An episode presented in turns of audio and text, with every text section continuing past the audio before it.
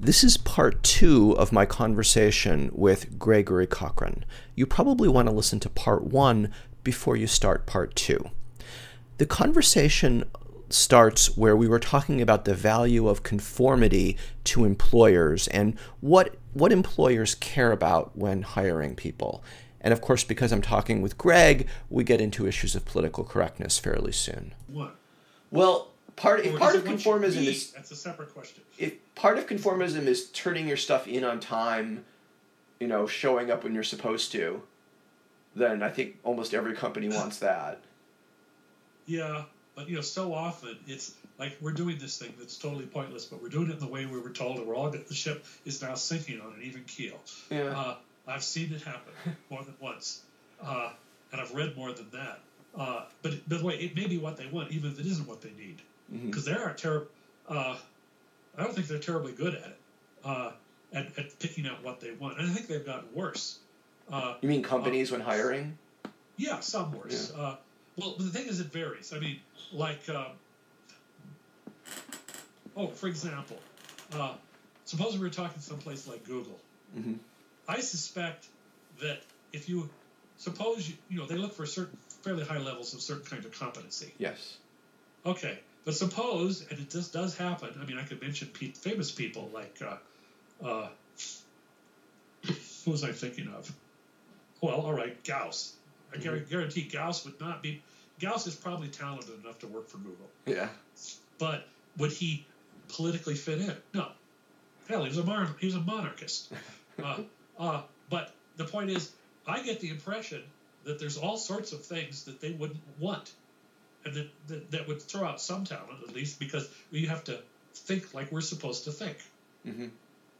Now I may be wrong, but I've asked people who work in there that say that is what goes on, and there are people who work at Google who have to be careful never to say certain things that they you know voted the wrong way or thought the wrong way or went to church or something like that Yeah. that they that would be bad for their career at Google. Although I wonder if the more talented you are, the more you can get away with deviating.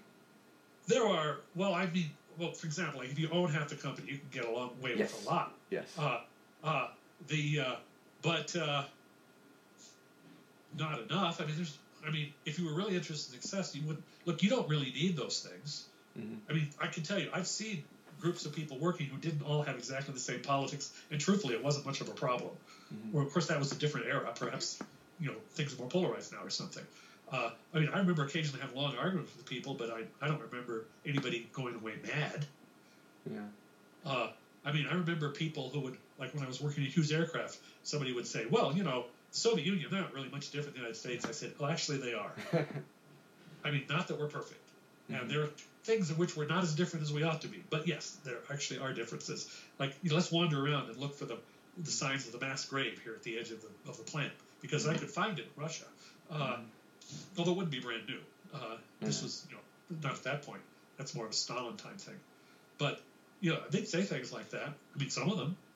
But anyway, I'll say it. But, you know, you, no, I mean, I knew one guy who was a Trotskyist. And he said, well, I can't work on any defense projects. Like I said, well, then you probably should have worked somewhere else. Yeah, That's pretty much all we do. You shouldn't be a Trotskyist and working Uh, for a defense uh, company. Well, I've known other guys who were Trotskyites that you know managed to find something to do. Uh, uh, I don't know why I ran into so many Trotskyites. At any rate, uh, but uh, uh, but you know, as long as you'd show up and do it, I don't. In my experience of aerospace was, uh, you know, it would be a bad thing if you were an enemy agent. That would get you in trouble if they ever caught you. Were they but, you know- afraid you might be an enemy agent? Did they look for signs and how you dressed and what you listened to for music that all your they did look enough. Well, for example, there was a guy at Hughes Radar who was about 60 and he got divorced and he got a stewardess 19 year old girlfriend and started living down by the marina, Mhm. which is very expensive. ah And people said, "Well, how did all how did he manage all that?" I said, "Well, selling these radar secrets is probably the main reason way he managed to do it." Uh, so yeah, you have to be, you know, you have to pay attention to things like. Uh, but I don't think they do a very good job. By the way, I've never heard uh, all the guys who are supposed to do security. There, I don't think I've never heard of any that were very good. Uh, uh, I don't think they they put good people on it. Uh, it's kind of a you know lower class job to be the security guys. I, I mean, I think there's certain obvious things like they might catch you if you were a hopeless drunk and fall down a lot. Mm-hmm. But I think they're terrible. Uh, I mean, you know, we have these famous examples of guys who go for years, you know, deep inside the CIA working for somebody else, like mm-hmm. James. I don't think they're very good at catching. So the Chinese uh, probably have all of our military secrets, or at least all their technological secrets. A lot. I don't know about all. I mean, there's stuff which is sort of voluminous. I mean, like you could say, we have lots and lots of data from previous nuclear tests, which would be useful to somebody who wanted to do something, design nuclear weapons or something. And there's a whole lot of it, and it might be that they don't, they never got their hands on it. I mean, I don't. Then again, maybe they have. I don't know. Mm-hmm. But you know, some it, it's easier if there's a whole lot of stuff. It's harder to steal.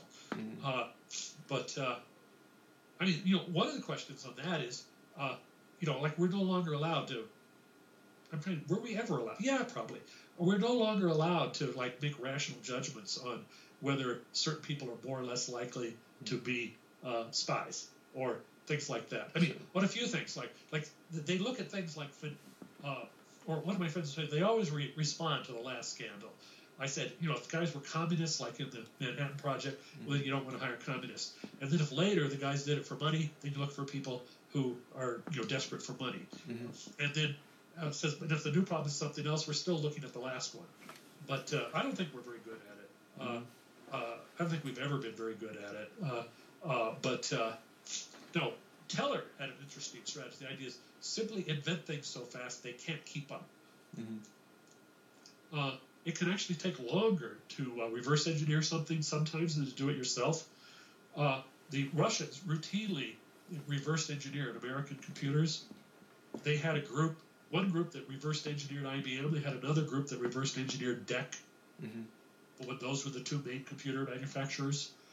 And they were always behind, and they and they got to be more behind with time. But uh, they they weren't catching up. Uh, so the thing is, of course, this is harder for us because generally most really useful technical things are kind of slowed down. So it's hard. Like you know, when they talk about the third world catching up, it's mostly because we're, we've slowed down, so they can catch up. I mean, if we were inventing things faster, China would be falling behind, right? Yeah. And it's assuming they weren't doing the same thing. But in general, a lot of important things have kind of slowed down, and uh, I think that's one reason for you know the technical gap between the rest parts of the rest of the world has not everywhere, but parts have narrowed.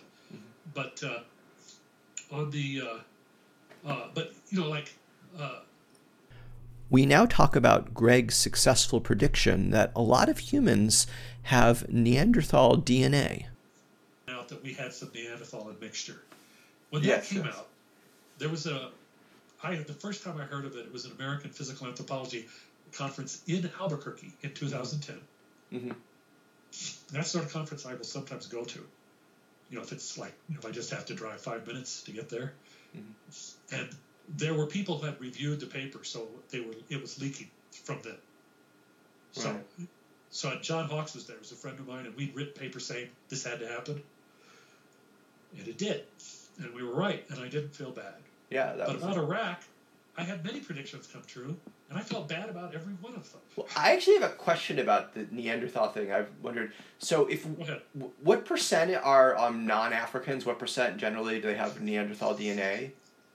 Uh, it's not a lot. Uh, it's uh, sort of the order one and a half to two percent. It varies a little bit. Okay, so what I don't get is I've heard we're like ninety-eight percent the same as chimps. So how could it? That seems it's too high. That we have like well let's let's let's work on this because that's a, a question it's a little complicated but i think you can come up with a complete answer to it okay uh uh okay like next question is what would it mean to be the same suppose you have a long stretch and it's basically you know numbers you know we, we can right. express these uh, nucleotides as you know one through four right okay sure uh, you have long stretches uh, and suppose you said well here this long stretch is the same in chimps as it is in humans. I said, well, that's mm-hmm. good. What if we have another long stretch, but there's another thing stuck in the middle of it, mm-hmm. but the rest of it's the same? How do you measure exactly how different that is? Or suppose there's something that sometimes there's two copies of, and some people have three copies and some people have four, and all chimps have 2 mm-hmm. It's actually a little hard. You can come up with mathematical definitions of how different it is. Okay, right. but uh, uh, the way the way you talk about Neanderthals, you say we can find even if this, suppose we have this stretch that's 50 mm-hmm. kilobytes long, Mm-hmm. But we can tell by the pattern. You know, it's a haplotype is a pattern. It's like a hand of cards. Mm-hmm. You said I have this, this, this, this, in a certain pattern. And if you have the same pattern one that's only slightly changed, you can say, well, you know, this pattern here has a common origin with this pattern in this other individual. Okay. So we can say we can find patches where here's this pattern. Most people have X, or some, some people have X, but the pattern was characteristic of Neanderthals in that section. Now, hmm. much of that pattern is, you know, it's a long pattern. Some of it is the same as in humans, okay. but you can identify this whole piece. Oh, I, I see. Okay. Okay, so it doesn't mean it's different in every way, but it is. You can say this was a Neanderthal chunk, just okay. as I could say a piece of text. That's a even if the text, like I could say, here, here's a better example. Here's a piece of text from uh, one edition of a book. Mm-hmm and it's a translation, so there's little differences. Right. And here's another uh, version of that same page, and it's a little different. Mm-hmm. It's mostly the same, but it's a little different. You can say this is the one that came from that book. Mm-hmm. You know, so one some came from translation A, some came from translation B. Okay. Now, people have done this odd thing where they create a new book, which by shuffling uh, pages from these books to some to some extent, mm-hmm. you can say this part of book C is from book A. Now it's right. mostly the same as in A or B, but if you look at the pattern, you can see it was it's either exactly or close, very close to the same as it was in A. So this this paragraph is from the A version. Okay. Even though it's not very different from the B version, you can still tell it's different. You know, like there's three words different or certain words in a certain order, that mm-hmm. sort of thing. Okay, so you can say, even though many look, I mean, if you just look at our is the enzyme basically the same? There's lots of things that are pretty similar between humans and a banana. yeah. Okay, not everything, but you know, a lot of basic mm-hmm. enzymes that you know, how do you break down sugar to get energy, that kind of thing. They're not very different. Uh, but but there are differences here and there, and they accumulate, and the way they're regulated accumulate, and so forth. Any rate, so if you look at the, you can find enough segments that you can identify as Neanderthal that you end up saying the amount of Neanderthal mixture is about this much, which is on the order of one and a half to two percent. It varies a little. It looks like as people, this is hot off the presses. I think I read it two days ago. Mm-hmm. Uh, as people moved at first out of Africa, they did some admixture with Neanderthals. Mm-hmm. Not surprising. We knew there were some in the Middle East. That's where you mm-hmm. that's where you run into them first. And then later, in different areas, there were two. Uh, there was one extra, which is there for the ancestors of both Europeans and North Asians, but not for people in, say, uh, New Guinea. Mm-hmm. They have some, but only from that first admixture. There's a second small admixture that seems to have been added to the ancestors of both Europeans and uh, East Asians. And then there's a third, which was just to East Asians. So the Chinese have a little, you know, if, if, if the number is one and a half in Europe, it might be two. In uh, in China. Mm-hmm. Uh, there's also, if we're talking New Guinea and the Melanesians and Australian Aborigines, they got a bigger admixture from the Denisovans, these eastern guys. Mm-hmm. Oh, sorry, the eastern cousins of the Neanderthal. And other Asians got a little, maybe seven tenths of a percent. But but in uh, places like New Guinea, it's maybe as much as five percent, or four, four or five percent. Uh, so that's what we know right now. And there's also indications that some guys in Africa mixed with something something different. We, mm-hmm. we don't have with both Denisovans and Neanderthals, we actually have ancient samples we can compare. Mm-hmm. With these African ones, we don't, and we may not get it because these tropical climates are bad for this, for preserving things. Right. And so, uh, uh, but at any rate, there's indications that both the Bushmen and the Pygmies mixed with somebody else, somebody who was more divergent than the Neanderthals and the Denisovans. Somebody might have split off perhaps a million years ago, so somewhat oh. different. It, it, is this a really big deal in terms of how you know our genotype? Is this is this is this likely to have big consequences? It has differences, some, or I mean, but do we not know? Uh, we know. But the things that matter the most is suppose the Neanderthals, for example, had a gene that was useful in some way, mm-hmm. uh, and that, that wasn't in Africa. It might, for example, that might be particularly likely if it's dealing with some problem that isn't really there in Africa, but is where the Neanderthals live. Mm-hmm. Okay, if you have even a little bit of admixture and that gene gives you an advantage, then it will frequency will grow with time, and you can get to the point where lots of people have it. Right. Even, or even most. We know of some examples like that. And so some of those confer useful things. Like in HLA molecules, which are involved in you know, very varied molecules, which are involved in recognizing pathogens and dealing with them. Mhm. Uh, MHC, you know, it's also the things that have to match for a transplant to work. Okay. Okay. There are certain MHA, uh, NHC uh, uh, genes where as much as half of them are a Neanderthal form in, in Eurasians. Mhm. And there are other ones where a lot of them appear to be a Denisovan form, particularly in Southeast Asia. Mhm. Uh, another example, uh, there are, uh, uh, this is sort of naturally, like if, if there's local diseases and the Neanderthals are ready for them, their genes would be useful Yes. in dealing with uh, local diseases. It looks like, in fact, uh, there was a paper out just a couple of days ago, which the guy says he thinks there was sort of a pattern in which the the diseases were carried, you know, somewhat different diseases that were carried by Neanderthals, but they also had genes that protected you from those diseases. So they were the Neanderthals were both the poison and the cure. Oh. So you you know once you mix with Neanderthals, some of you had the capa- capacity to better survive the diseases that you caught from the Neanderthals. So it was very bad from Neanderthals' viewpoint to intermix with us, because Uh, well, they probably picked up some stuff from us too, but mostly they seem to have been extinguished before that went too far. But we now know one example. Like there was sort of an early expansion out of Africa around 100,000, 120,000 years ago. Mhm. We have found some sort of modern looking skeletons in the Near East. This was a warm period. Mhm. And then, the, then it got colder again. The Neanderthals replaced them again. Oh. But it looks like there was some admixture there because we have found some Neanderthal skeletons from Central Asia that are old. But, but after this time, and they have a little bit of human DNA, a percent or two in it, modern humans. Oh. So it goes both ways. But here's an example of how useful it could be. I'll give you two useful examples. sure. There's also probably examples we don't understand that well. By the way, it didn't change everything in sight, or people in Eurasia would be infinitely different from people in Africa. They're not, but there's some different. And it depends on the like. There is a, uh, a, a a version of a gene that helps uh, Tibetans do well at high altitudes, Mhm. and uh, and it's different from the way, uh, for example, people in the Andes do it. People, uh, you know, like if you moved to a high altitude, you would end up having a higher red blood count. Mhm. And if you did it from when you were a kid, you tend to have a deep chest. Mhm. Those are responses people have. In the Andes, it looks kind of like that, but it's more so. It's not just an individual response. There have been genetic changes, but in kind of the same direction. Mhm.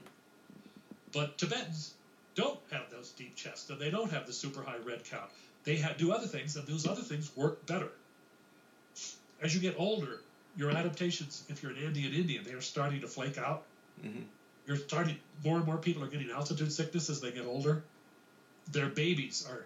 They tend to be too small. Mhm. The Tibetan Tibetan babies are like half a kilogram heavier or something. The Tibetans do it differently. Now, one of the ways they do it di- differently is they have a you know a, a gene version that that helps keep the red cells from getting too common, uh, and that because you can get strokes and things is basically the way that could pay off poorly. Mhm. Uh, but the Tibetan the Tibetan form of the gene is from the Denisovans. In other words, the reason is is there were earlier, before modern humans, there were other guys who lived at least in the outskirts of Tibet for a very long time. Mm-hmm. And during that very long time, some of them got better adapted to height than the Indians ever did, because the Indians haven't been there nearly as long. Mhm. You know, maybe a maximum of it's like 10,000, 15,000 years, probably mm-hmm. less in the mm-hmm. Americas. But people, have- there have been, you know, like you could have things go all the way back to Homo erectus. That you know, there have been Homo erectus in Asia for two million years. So you expect that some of them got better at standing altitude, Yeah. and then other people, more modern people, bred with them. And today, Tibetans owe some of their superior altitude adaptation to the fact they're not entirely human. Although, you know, lots of us aren't entirely human, but the question is whether particular things you pick up from those guys turn out to be useful in modern circumstances. Uh, another one, which is recently found, they found, uh, and this is another Denisovan thing. Uh, it's around at moderate frequencies in some parts of Asia, but it's up. To, it's 100% Greenland Eskimos. It's something that has. I think it changes the way you.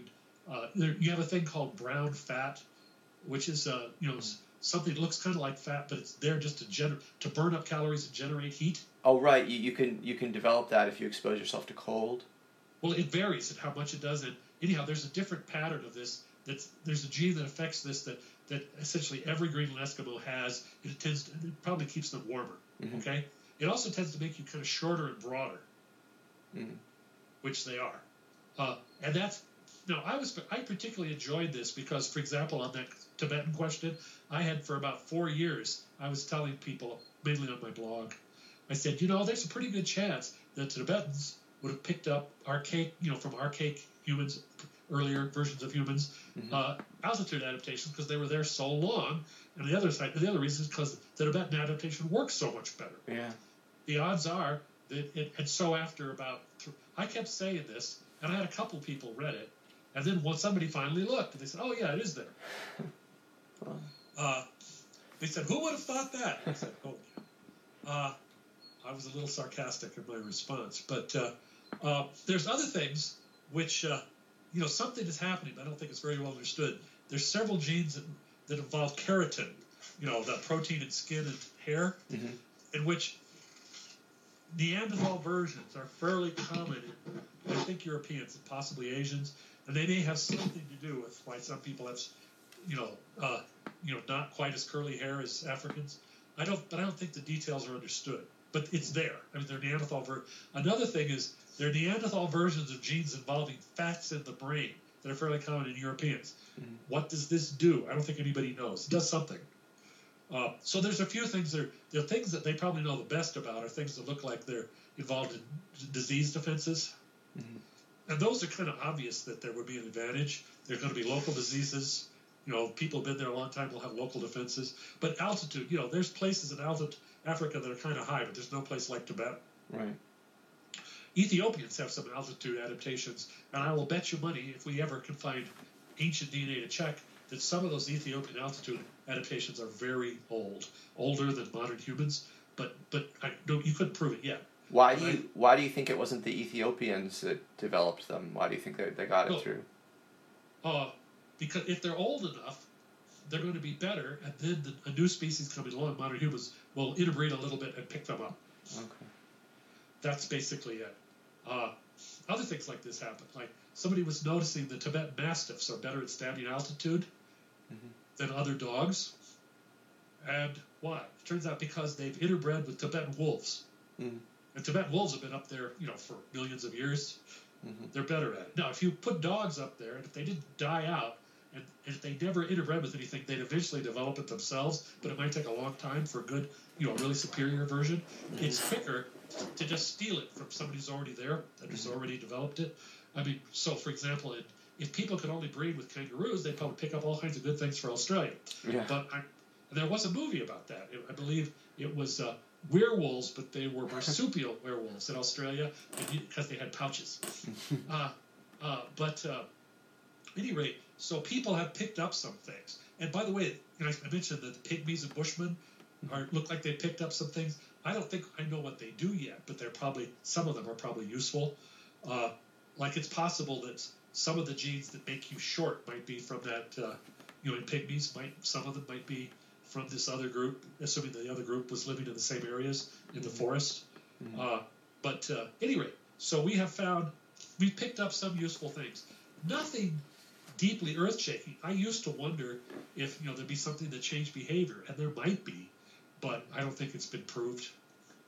Uh, but uh, but there are others. There's altitude. There's uh, I would predict that you would probably find other things like how much iodine. You know, there's places in the world that are short in iodine. I bet you there are gene variants that help you deal with it, Mhm. at least partially. Uh, you know, so you know, so we have found some useful things we picked up from Neanderthals, uh, uh, and there are probably some more. But you know, the list can't be incredibly long uh, uh, because we would know. But uh, because we don't, you know, most things aren't incredibly different between Africans and non-Africans. Some things are. Uh, most things are not. Uh, there is a uh, Of course, couldn't it? Couldn't we have picked up something really useful, and then it, the genes were transported back, and it all mankind got them? I mean, if something was That's useful enough, impossible. I right? mean, there's been there's been a fair amount of movement back into Africa.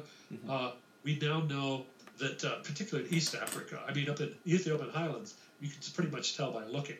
The people look kind of like a mix between uh, more standard uh, darker East Africans and people in the Middle East, and then when people have done genetics, that's exactly what they are. Mm-hmm. Uh, but some of this goes farther than you would think. There were people who moved to the Middle East and they brought in agriculture and uh, animal husbandry, Mm-hmm. and some of them wandered a long way, continuing to mix. So there are Bushmen that have like a couple of percent of something out of the Middle East.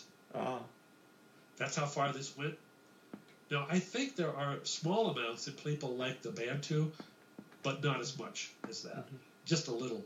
But even then, you know, if it was something useful, uh, one of the principles here is if you mix with another population and you get, suppose, only a few hundred copies of all their genes, you know, Mhm. because a few hundred people mixed, uh, if they are potentially useful, that's enough that you will probably get the useful ones.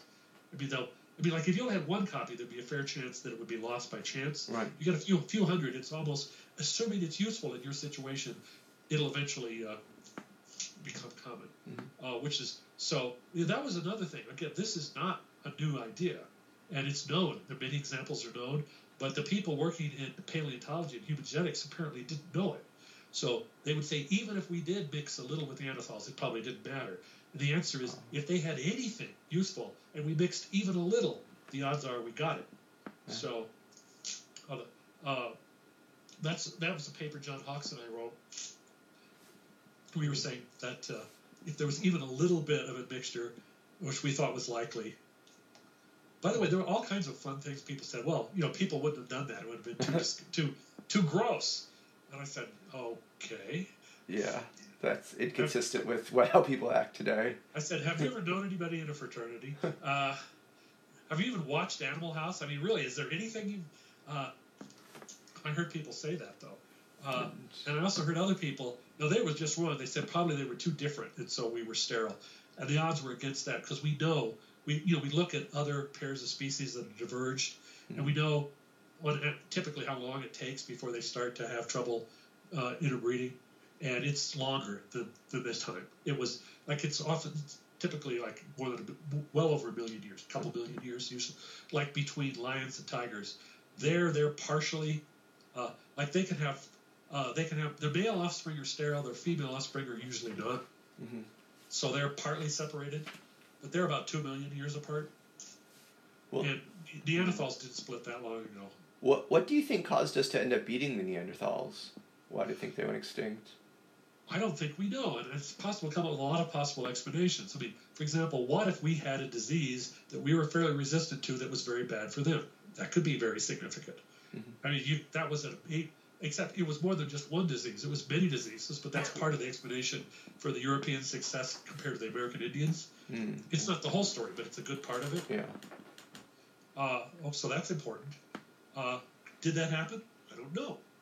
Uh, but you know, if we cloned Neanderthal and everybody sneezes on him and he dies, I said then, then we might know. Well, actually, I Um, wrote a, an article suggesting that we should clone the Neanderthals. That if if we you know we wipe them out, we kind of morally owe it to them. Then there's reparations. Yeah. Well, bringing them back would be, I think, enough. No, You'd be opposed to their, bringing their them. lawyers would say otherwise. Oh, okay. How smart do you think they would be if we? What would your guess of their IQ? I don't know. Uh, also, if you do it wrong, it'll be higher than ours. how would it be higher than ours? Yeah, I remember in your blog, but why do you? How would it? How would it be higher than ours? Well, I, I, I, this was sort of theory, but I now have more reason to believe it than I did. Okay, uh, there are sort of different ways in which genes, you know, in which gene having different genes can affect cause differences in intelligence. Mhm. Okay, one is you can just say, like, imagine you just said, like, this guy had a gene that tends to make his brain bigger, uh, and some people have it, some people don't. Okay, Right. and you and, and, and if you had both around, you would probably know both around at reasonable frequencies. Neither does anything really bad or tremendously better, at least over in the past. Because if they did, one of them would go all the way to nearly 100%. So they have to be pretty similar in their impact. Like maybe the people have bigger brains, maybe they have a, maybe they have to eat a little more, maybe they have a little more difficulty in birth. You know, maybe it's, ba- it's you know roughly balanced. Okay, then there's other things which are just plain bad. You know, some gene involved in developing the brain or something, and it just doesn't work right. Now, mm-hmm. why would you have those? The answer is mutations are always happening. and then they gradually get eliminated, but not instantly. So at any given moment, you have quite a few. So it's like you know, it's the noise of the system. Mm-hmm. There's always a certain amount of noise in the system, right? Now we were we've been looking for genes that affect IQ, and they had found a fair number of the first kind. I mean, not so much brain volume, but you know they do something, but mm-hmm. they they don't have they're not hugely good or bad because they have intermediate frequencies. But but but that was only explaining part of what the heritability we saw, mm-hmm. and there's a couple of recent papers that indicate that the rest of it is the noise. And so it's how many bad genes you have. Now those are essentially always rare. Like your brother might have some of the same ones, but mm-hmm. somebody across the street probably will have entire. He'll have some too, but not the same ones. Right. So the first ones can be common. You could have, you know, 60% of people have the slightly bigger brain version. 40% have the other one that makes you has some slight advantage of another sort to balance it. Mm-hmm. Okay, but the pure bad ones, they're, uh, that's like uh, what was it? Uh, uh, come to think of it, I finally found a good use for this quote. Happy families are all alike, but all the unhappy families are different. Tolstoy. oh yeah, yeah, that make, that fits in. You're right. Yes, but you know, possibly for the only time in his life, Tolstoy is right. uh, uh, that's yes, I have to remember that. At any rate, so the point is, suppose you know when you have these ancient DNA things, mm-hmm. they're you know we can't recover them perfectly. They have errors. You have to be careful. You don't want those errors. I mean, they could they could be bad. You know, we clone somebody, you have errors in them. It's like mutations. There, it could be. You could even kill them. Right. Okay. Right. So I had suggested once that if you had several different Neanderthal samples, and, and our, our number of samples is slowly growing you know, and part of this because what we used to consider a good skeleton is something that looks like a good skeleton, but today if we have a tiny piece of bone, but it has good DNA, mm-hmm. that's better than a whole skeleton. Mm-hmm. So there are things that we probably just threw away as trash in the past that people are re-examining, and there'd also be gallery in, in the gallery where wearing gloves and everything so as not to contaminate. Anyhow, we probably are, we have some Neanderthal samples. We'll probably get more, mm-hmm. and if you had some sort of averaging procedure that might be a way to try to so that if you've misread a base that you know well if we look at three ones we're not probably going to make the same mistake on each three right but you see if you're not careful and you would accidentally remove all the rare stuff then yeah they'll you've accidentally made neanderthals that are wildly smarter than any neanderthal ever actually was because we removed the genetic noise by my point is we we always have stories movies with somebody who gets superpowers by accident Yes, we could do you it. Get, You get bitten by a radioactive spider or something. Yeah. I said, well, one of the nice things is here you you can have a geneticist create something superhuman by accident. Yeah. It's more fun if it's by accident. Oh, definitely. Yes, and so no, I don't know how smart they were. I mean, we know certain things they could do. We know there's a bunch of things modern humans did they didn't do. Although some of those things, you know, there's some overlap. Like they seem to have made a kind of like decorative jewelry or something with like the talons of they made things out of maybe a necklace or something out of the talons of things like eagles mm-hmm. or hawks. We know uh, it does not look like they they did bury people in fancy ways. Mm-hmm. Uh, I mean, like even the hundred thousand year old guys, they might bury you with some uh, objects that seem to have some sort of meaning. Yeah. The Neanderthals didn't do that.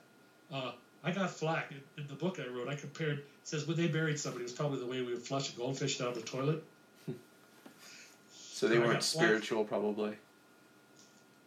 There's no real sign of it, but we don't know. Or maybe they weren't artistic. They, you don't see them. We haven't found only a very little. Some of the things that look like personal ornaments, perhaps. Mm-hmm. Uh, but uh, uh, and there's things that would seem to be obvious they don't seem to have done. Uh, like if you live in a place that's cold, one way to store food is just to put it in a hole and let it freeze. Right. Eskimos do this sometimes. And the other thing is, it sort of naturally leaves the occasional fossil if you do this. Mm-hmm. But we've never found it with the Neanderthals. It's like they never figured it out. Okay. Or maybe they had another way. I don't know. But there's their tools didn't change as much. You know, they'd stay that. You know, if you go back in time, there were tools in Africa that would stay the same for like half a million years. Only gradually the things start changing faster. The Neanderthals were still in a period, in a state where things changed pretty slowly. You go 50,000 years, you'd have trouble telling that anything had happened in terms of the tools. Mm-hmm. Well, modern humans, they change things just like after a while they change things just to be different from their neighbors, even not functionally wildly better, just different. Mm-hmm. You'd have regional things, uh, but also things were changed. They did a lot more new things when they moved, and they were better at being hunter gatherers. The population density went up maybe four or five times when when modern humans replaced Neanderthals. Oh, They did things like they had traps to catch rabbits, and you know, the Neanderthal. I'm not saying the Neanderthal never ate a rabbit, but they didn't, just never found any of these traps. Uh, and you know, there's other things that are very productive, and they uh, like if you want to, you have a salmon run. You can harvest lots of salmon and dry them and eat them all year. Mhm. We know that some later people did that, but I don't see any sign, no sign of the Neanderthal. Anyhow, yeah, probably more primitive. But there seemed to be a period in which they kind of overlapped. Neanderthals, you see, you know, Neanderthal technology, but it's sort of mixed with uh, the new newer stuff. Uh, d- but but you know, there were so many different ways. Like suppose we're in a situation where you know there are tribal fights and modern humans win more often than not. right. For there could be so many reasons for that. Uh, uh, what if they had uh, projectile weapons and the Neanderthals did, but the way Neanderthals probably didn't? I'm not absolutely sure that modern humans did, but they did eventually. You know, atlatls and eventually the bow and arrow and stuff. Uh, what if they had better ways of food preservation? That counts. After all, you cra- if you could just you just produce more people per square mile, you eventually crowd the other guys out. Yeah. Uh, there's a lot of possibilities. Uh, you know, like if humans could talk better. Like one thing we know is Neanderthals did not do much trade, but modern humans did. So there are certain kinds of stone that people like to make into a certain kind of weapon, and they might trade it. You know, several hundred kilometers. Mhm. And that is seen even in Africa a little earlier. And I don't think Neanderthals did that. So I was thinking, what if that means you're talking to other groups more? What if occasionally you could get a coalition of three tribes against one Neanderthal tribe, and mm-hmm. suppose that, that they can't really do that? Yeah. Well, just trade itself would give you a big advantage. No. No, you don't think? I mean, trading like if you need a certain kind of stone or, or rock for making a weapon, the ones not I read locally- about, it doesn't look to me like it made much difference. They were more Okay. like just colorful. Oh, okay. There was certain kinds. Uh, in fact, I was thinking, you know, if you think of trade, let's talk of trade up into uh, uh, classical times. Mhm. Most of it is uh, uh, practically pretty useless.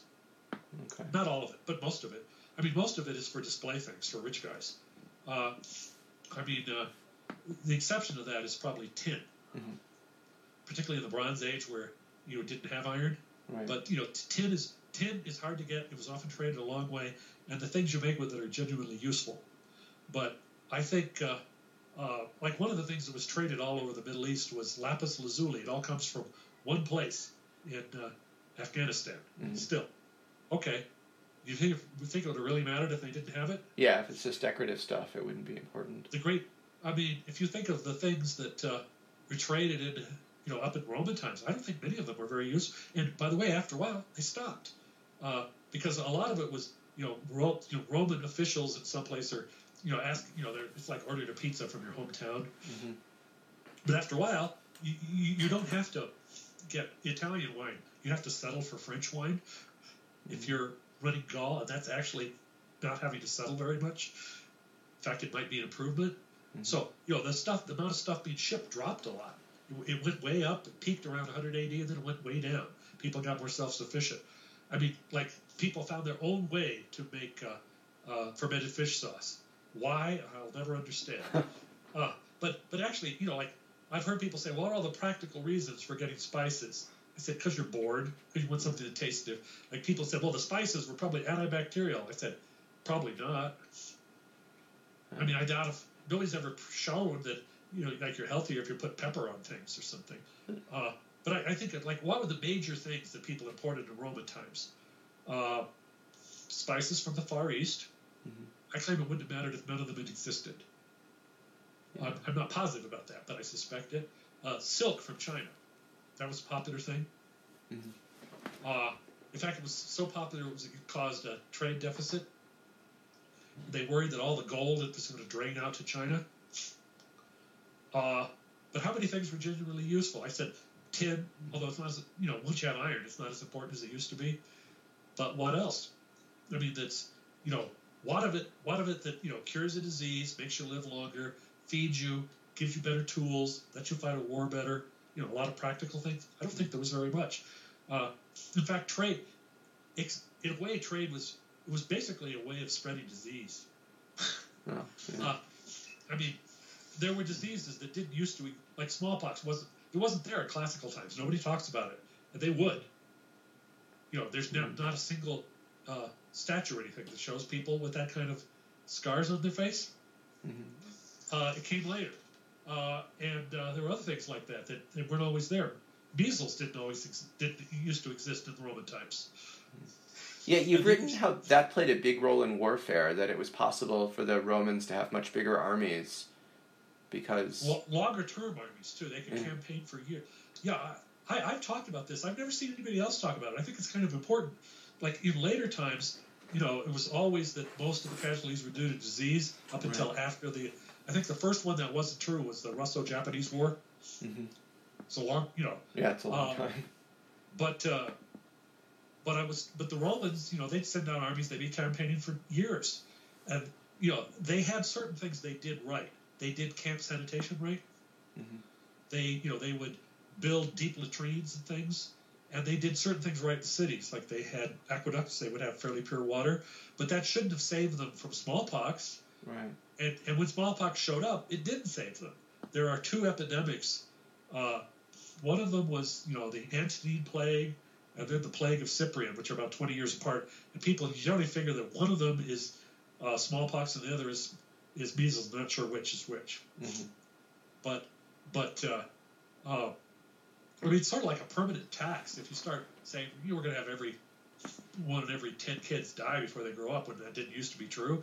Uh, uh, you know, population was shrinking all all over the classical world for centuries. It just kept, you know, like what used to be a city after a while someplace like, uh, you know, Turkey. It's only just the, uh, it's a fort. That's all. You know, the fort in the center is all that's left. There's no city there anymore. Uh, uh, yeah, and, and other things. You know, they managed to get the Black Plague under Justinian. Right. Uh, uh, so uh, if they'd had no trade, of course, when it, I mean, it would have happened eventually anyhow, and then it would have, then you would have wished it had happened earlier. Yeah. Would have happened Uh, through conquest at least. Uh, there were some things that happened from that one conquest that, uh, in history. I mean, it looks like the Hittites got some sort of nasty epidemic from conquering a bunch of people in the Middle East. Uh, I don't think I don't know what it was, but you know, it's something they complained about a lot, claimed it killed a lot of people. Uh, but uh, uh, I mean, trade is sort of interesting for transmitting techniques and ideas, but the trade itself was, I think, in the old days, not terribly useful. It was almost all display. Well, what about mean- the the value of specialization? That through trade, someone could you know specialize in making one good, being very good at making swords, and then sell them throughout the, the trading Uh, network. there was a little of that, but part of the problem was uh, you couldn't have too much. The problem was this transportation was so expensive that you know only a few things, like typically high value things, and there were other there were places where you could make it work, but it was kind of you know like you could ship grain from Egypt to Rome. Right. The reason you could do that is because the Nile, you you have a natural canal right through the middle Mhm. of the grain growing area, and then you could take the Mediterranean the rest of the way. Mhm. But like if you were growing grain, let's say in central France, there was really no way to get it to Rome. It was as if it, it was on another planet. Mhm. Uh, I mean, even if you had roads, uh, I saw an estimate that it cost as much to uh, if you were going 70 miles on a Roman road, those those were good roads, cost about as much as crossing the Mediterranean in a ship. Mhm. Uh, it uh, so, uh, uh, but specialization. Uh, you know, the places where there was actually commercial stuff happening were typically coastal, Mhm. or you know, or special exceptions like on a major river like the Nile. Yeah. So the cities in the eastern Mediterranean were essentially all coastal cities: Alexandria, uh, uh, Antioch, you know, the Greek cities. Mhm. And the reason they could do anything, uh, I mean, you know, like there were people who you know made specialized pots or something, Mhm. you know, like like uh, like Athens, Right. uh, and they could make some money on it.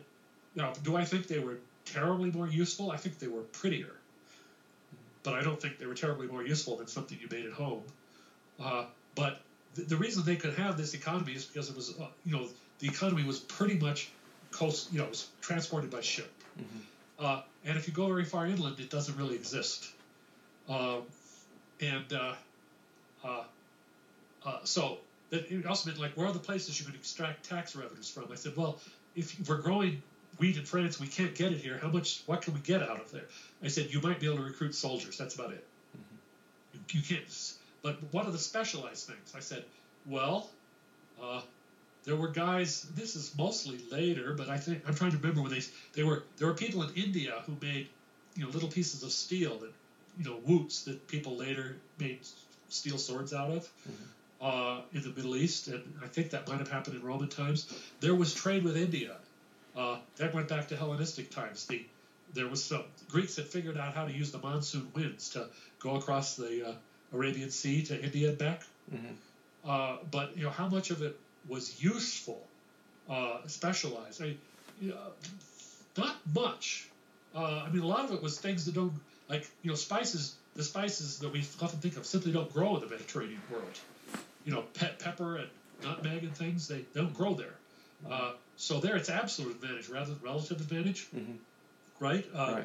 But but on, if we're talking, uh, you know, uh, little pieces of steel, that's probably relative advantage. Local, well, there are guys who have their own techniques.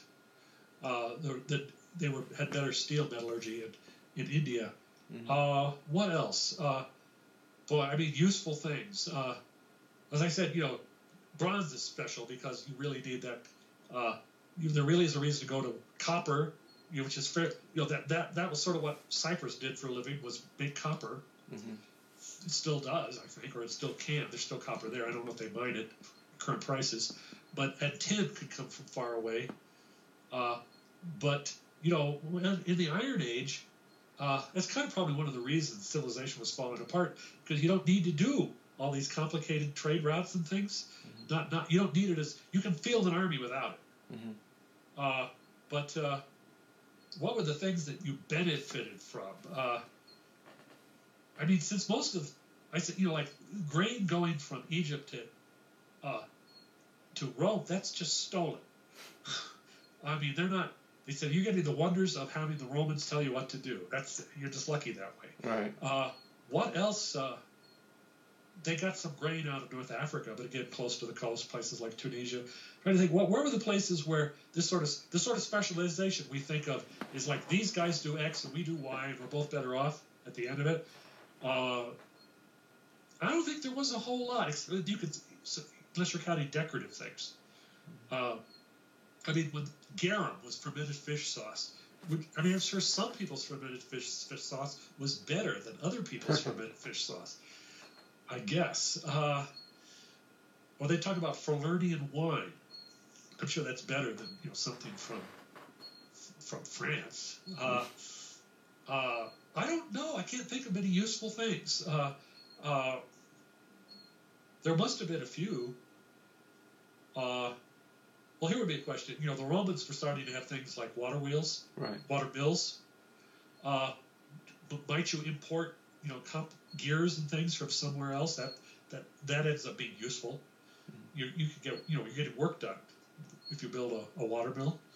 Uh, I, I don't think there was you know the things that we assume are the basic reasons for things. And I, I don't know if they happened all that much. I mean, I was reading about somebody was talking about how Rome had low marginal tax rates and fairly good property security, and therefore technological innovation barely happened at all. it's true though.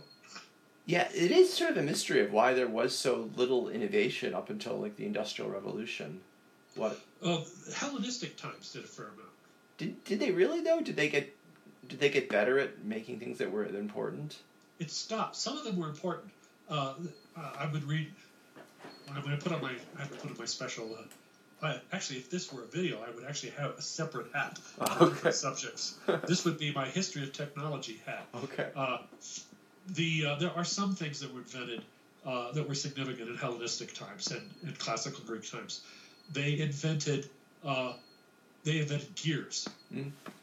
They invented the water wheel.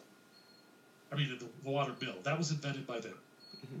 Uh, in a sense, you know, the t- territory they controlled may not have been the best possible place for it. There's a lot more vigorous streams in Northern Europe Mhm. than there is in the Middle East Mhm. or Greece, but they did have it. and the Romans after them had some of that too. But they don't seem to have had enormous numbers. Uh, I mean, like in medieval times, you know, every possible place that you could put a water watermill, they had one. Uh, they're mentioned in the Domesday Book, Mhm. and I forget it was something like four thousand or six thousand in England when William the Conqueror conquered it. You know, p- people thought it was the coolest thing in the world. You could get work for free. Yeah. They had tidal mills in Ireland, quite a few of them. But and the Romans had some, but you know this sort of thing. It, I think it was considered, you know, it, you know, it's it's like uh, it's like you know how come we don't find a lot of Brahmins in India who are car repairmen? Right. because you know they could be right, and it's probably not probably pays decently. Why don't they? Become, because they don't want to become car repairmen. Mhm. Uh, you know, it's it's you're, you're doing things with by your hands. You're not supposed to do that. Uh, intellectuals in the in the Greek Greco-Roman society, they kind of thought like that. Most of them. Uh, you know, that's slaves should do that. Mhm. Uh, uh, and it was, I, I think it's reemerging. I think more and more people who come out of elite colleges think that like anybody who did anything with his hands is kind of low. But but you can you have a better you're right in the middle of it. You can tell me what you if that's real. You could you can give a quiz to your class tomorrow Yes. ask them. Well, not. I mean, certainly not engineers or you know, or doctors or people that are. It's certainly considered acceptable to build things. I, I think engineering I think engineer social prestige has dropped a lot since 1970. Oh, that I could be don't- wrong. I don't have good information on that. I know Since a lot of engineers, and they don't seem to think they're of low social prestige compared to other They, academics. they would know. yeah, that's true too. well, all right. Uh, They're paid more though. Engineer professors are paid more than professors in other fields, pretty much. uh, I think the actual purchasing power of an engineering degree is has not gone up a lot over. One of the reasons is things like H-1Bs. Oh no, yeah, immigration I'm sure is playing a role in Uh, that, but But I also think so. Other things, there are things that weren't very big that have become big that are very prestigious. Perhaps not quite as prestigious as, as 2007, but finance. yeah, we'll I mean, finance, you know, banking and finance used to be considered, well, you know, its prestige went way down after the Great Depression. And it didn't come up for a very long time. Uh, and we were better off, by the way, when Oh, this was through. No, I agree. I mean, finance attracts a lot of our high IQ people. If I think far too many. A few years back, it was like half of the Harvard graduate class expected to go into finance. Yes. Uh, uh, uh, Steve Chu once, uh, I probably said this before, but he, he, he was interested as he knew a lot of people who'd been in physics and went off to be quants. Mhm. And, you know, they seemed to be having fun and making a lot of money. And he said, he, he quoted one of these guys, said, Well, now I'm finally in the real world. And uh, uh, I sent Steve a picture of the bikini H bomb test. oh yeah, that's the real world. And I said, that is the real world. Yeah. Physicists were already in the real world. I said, you know, anything, anything above 10 megatons is automatically in the real world. Yeah. Uh, and by the way, Steve has somewhat changed his mind, uh, partly because, you know, all those finance things have been so embarrassing, so many of them, uh, you know, between the crooks and the uh, failures. Mhm. Uh, oh, speaking of an odd thing, I, I had this when I heard about Bernie Madoff. I remembered something odd, and I went back and dug it up. Uh, there had been an article in the Wall Street Journal in 1992, and they said somebody was selling unregistered securities was saying you can get a steady 12 percent. It sure seems flaky. They said, "Oh no, it's okay. It's Bernie." Gosh. So they must have come that close to catching him in 92. And in fact, if I'd had the courage of my convictions, I should have said, nobody could give a steady 12%. Yeah. I mean, how would they do that? The economy's not growing that fast. How's it possible? The answer is not. So uh, there were a few people who had figured this out, but nobody would listen to them. Right. Uh, that might be another interesting question of uh, that might be a useful role for economists if you found better ways to detect fraud. Yeah, it Uh, could be, although. Yeah, my I- assumption would be it- that there's vastly more of it than, than you know. Uh, Yeah, it- it's hard to tell too because some people will consistently, you know, beat the market and just by pure chance. So we can't really accuse them all of fraud. after 20 years, it's at least worth looking. Yeah, no, it is. Uh, the uh, but there were people who were pretty sure. I mean, there were two categories. There was a couple of guys who kept said, "I know he's a fraud," and they talked to the SEC, and the SEC would do nothing. Hmm There were some other guys who were big players, pretty smart, said I would never put my money in his hands. Mhm. Now that's all I need to know. Somebody else can worry about catching him. Right. It would actually have been sort of useful to catch him, but they didn't see that as their job. Yeah. So, so there were some guys who thought like that, and they weren't wrong. Uh, it might be interesting to get a few of them drunk and say, "What? What about the other guys? They haven't caught yet." Say, well, yeah. Well, like I have a model for how, like, how can a hedge fund beat the uh, the uh, uh, the index funds? Right. Yeah. I have I have a model. What's your My model? Insider trading. Yeah, you know, I bet that's part of it. It's I bet they do it often in a way where it's not illegal. They they can go to the edge. They know exactly what they're allowed to ask people. I think they go way past. They just don't get caught. I mean, by the way, several of them have been caught doing this exact thing, Mm-hmm. but I think it's more than that uh, who are doing it. Uh, and uh, uh, but I think you you can probably detect a lot of just saying they're doing too well. I mean, again, chance plays a role, but look and see. You would at least have a group that was highly enriched for fraud. Mm-hmm. Uh, another way is, of course, fiddling the books, so they aren't actually making that money. That was the Madoff approach, and I'm sure there Right. are others doing that. Right. Uh, Though you're so, you're more likely to get caught because you're the people giving you the money have an incentive to look for that. But for example, at the peak, which was probably before 2008, or even, it's gotten worse lately. Again, probably because there's too many uh, Mhm. hedge funds, uh, and even if there are things to do, they're all competing. After a while, they're all doing it, so returns go down. Mm-hmm. But uh, uh, you know, I, I, you know, th- you made so much more money in these places that you know that they were sucking people, you know, who were physicists and mathematicians who should have been doing other things which are actually useful. Right. Uh, they were sucking a lot of them uh, uh, into this business, and other people, who- like I had, you know, you know, my daughter finished her got her physics degree. She got, oh, would you like to get into this finance program so you can, you know, become a master of the universe or something? Mhm. I mean, she probably, I mean, as, as far as it involves doing math, she could have done it. She didn't want to do it, uh, but uh, but but a lot of people did, uh, and I don't. Uh, I have talked to a few people like that. I mean, some of them because they say things like, "I am Ashkenazi. What do you think X about?" Uh, uh, like, you know, is uh, I, I'm a carrier of X. Could that have any help me with certain things I seem to do well? I, to which I would say, maybe. Uh, Or somebody says, I'm clinically depressed. Could strong selection have screwed us up? I said, maybe. Uh, uh, but some of them, and by the way, those people were actually pretty reasonable people. you could talk to them, and other people would be talking about, but you know, I think I'm really, it's, you know, really doing wonderful things for the economy. And I said, I guess that's why, you know, real growth has almost stopped. mm. Well, maybe you guys are stealing it all. That'd be a reason, but I don't think that's even that's it. Uh, uh, I, I was sort of skeptical. Uh, I mean, in terms of, I would say if you had one James Watt, he'd be worth a whole lot more than all the hedge funders ever born. Uh, by the way, we apparently don't have any James Watts, but we, you know, we did once, and maybe we could again. Mhm. Uh, but uh, uh, you, you know that, that that's odd. What's the economist's explanation for how we were siphoning so much in human capital and things that I can't help but think are fundamentally not terribly productive? Well, you you can see if you're you know if you're investing you know huge amounts of money, just being slightly better than someone else is worth a lot, and so that will attract those professions will attract the smartest people.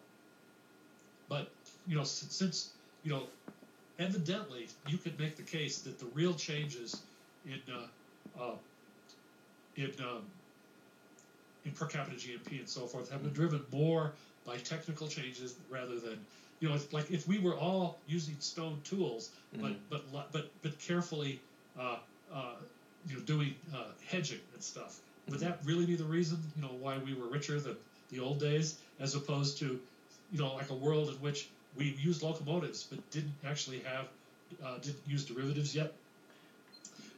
No, I mean? I, yeah, I think overall it's it's not efficient, but you, you can argue that it lowers the rate of borrowing for companies if we have a good financial sector, and so it allows them to invest in more in R and D, and they can hire more engineers, and they're willing to take more chances. but they don't. Well, we don't know compared to the alternative, would they? Maybe they'd be Well, taking but even you fewer. never know perfectly, but Right. it's certainly got worse and worse and worse and worse. And generally, I mean, in terms of the real size of economic growth, it's slowed down a lot. Yeah. And, uh, The problem is, is yeah, there's other forces you can point to. I mean, one, there's been far more government regulation, and the other is just that you know we the we, we you know the eating all the low hanging fruit that we figured out the flush toilet, the air conditioner, air cars, are- and we're running out of stuff. that have taken this path, and it struck me that it was sort of had a limited payoff. You know, England financialized. Mhm. You know, they became you know f- fewer factories, Yeah. more guy, more guys in the city. I mean, this happened a long time ago. This happened before World War One. Mhm. And one thing they found when World War One started is this didn't help. You know, Germany was better at making stuff. Uh, uh, now there were things that Germany had its own problems, like Germany did depend upon resources that were distant and not always easy to get under blockade. Right. So they had their own weaknesses. That plus pissing off everybody in sight. Uh, but uh, uh, you know, England is even more that way now. You know, as I understand, you know, an awful lot of the British economy is doing something or other in the city, Yeah, and finance is certainly huge in London. bigger than it used to be. You know, we used to have people doing more other things, and uh, I don't think a lot of the British people feel like. And by the way, we could say the same for the United States. Uh, we're making fewer things. Mhm. Uh, although again, some of that trend is is baked in with uh, uh, increasing factory automation. Right. But uh, we've kind of encouraged it. Uh, I remember, yes, this was another. This is a Charlie Munger story. Maybe I told it already. He was talking to George Shultz, Mhm. who had been in the Reagan cabinet, and he was saying, "Well, you know, I could sort of, I know about comparative advantage and all that, but is it a really good idea to have close down all our factories and have them all in China?" and uh, couldn't that turn out to be a bad thing at some time in the future? And Shultz said, "Well, I don't like to think about it, but you know, probably it was." But evidently, you know, we don't actually have policies; we just sort of exist. Well, we don't really, you know, we just do things. yeah, but if we had policies, they'd likely be idiotic policies. They wouldn't probably. But that doesn't mean they wouldn't work better. better than our current idiotic policies. Yeah. I don't Oh. know. I'd rather us just not the government not interfere in where we have factories and what we produce here and what we import. Uh, I can tell you two countries, uh, two regions that sort of went down those different paths. Okay. Uh, the South said, you know, we will grow cotton and export it and import, and we won't develop much tradition of developing, inventing, etc., complex machinery. Mhm. The North more did it a different thing. Yes. Yes. Okay, both in the Civil War and afterwards, uh, I would say that the Southern thing turned out to not work as well. Well, they weren't. Yeah, they weren't as good at making weapons. So. Uh, well, but that matters. Yeah. And that they weren't as good at making anything else either. Now, part of this was trying to guess, like you tried to guess the long-term trend. What is the long-term trend? Are the real increase in returns going to be people doing primary production like cotton? Or are they going to be people doing more complicated things like, let's say, building locomotives or something? Mhm. And I don't think it's automatically obvious which one it is Mhm. in 18, let's say in 18, like at some point where you might possibly have made some choices to go more one way or the other Mhm.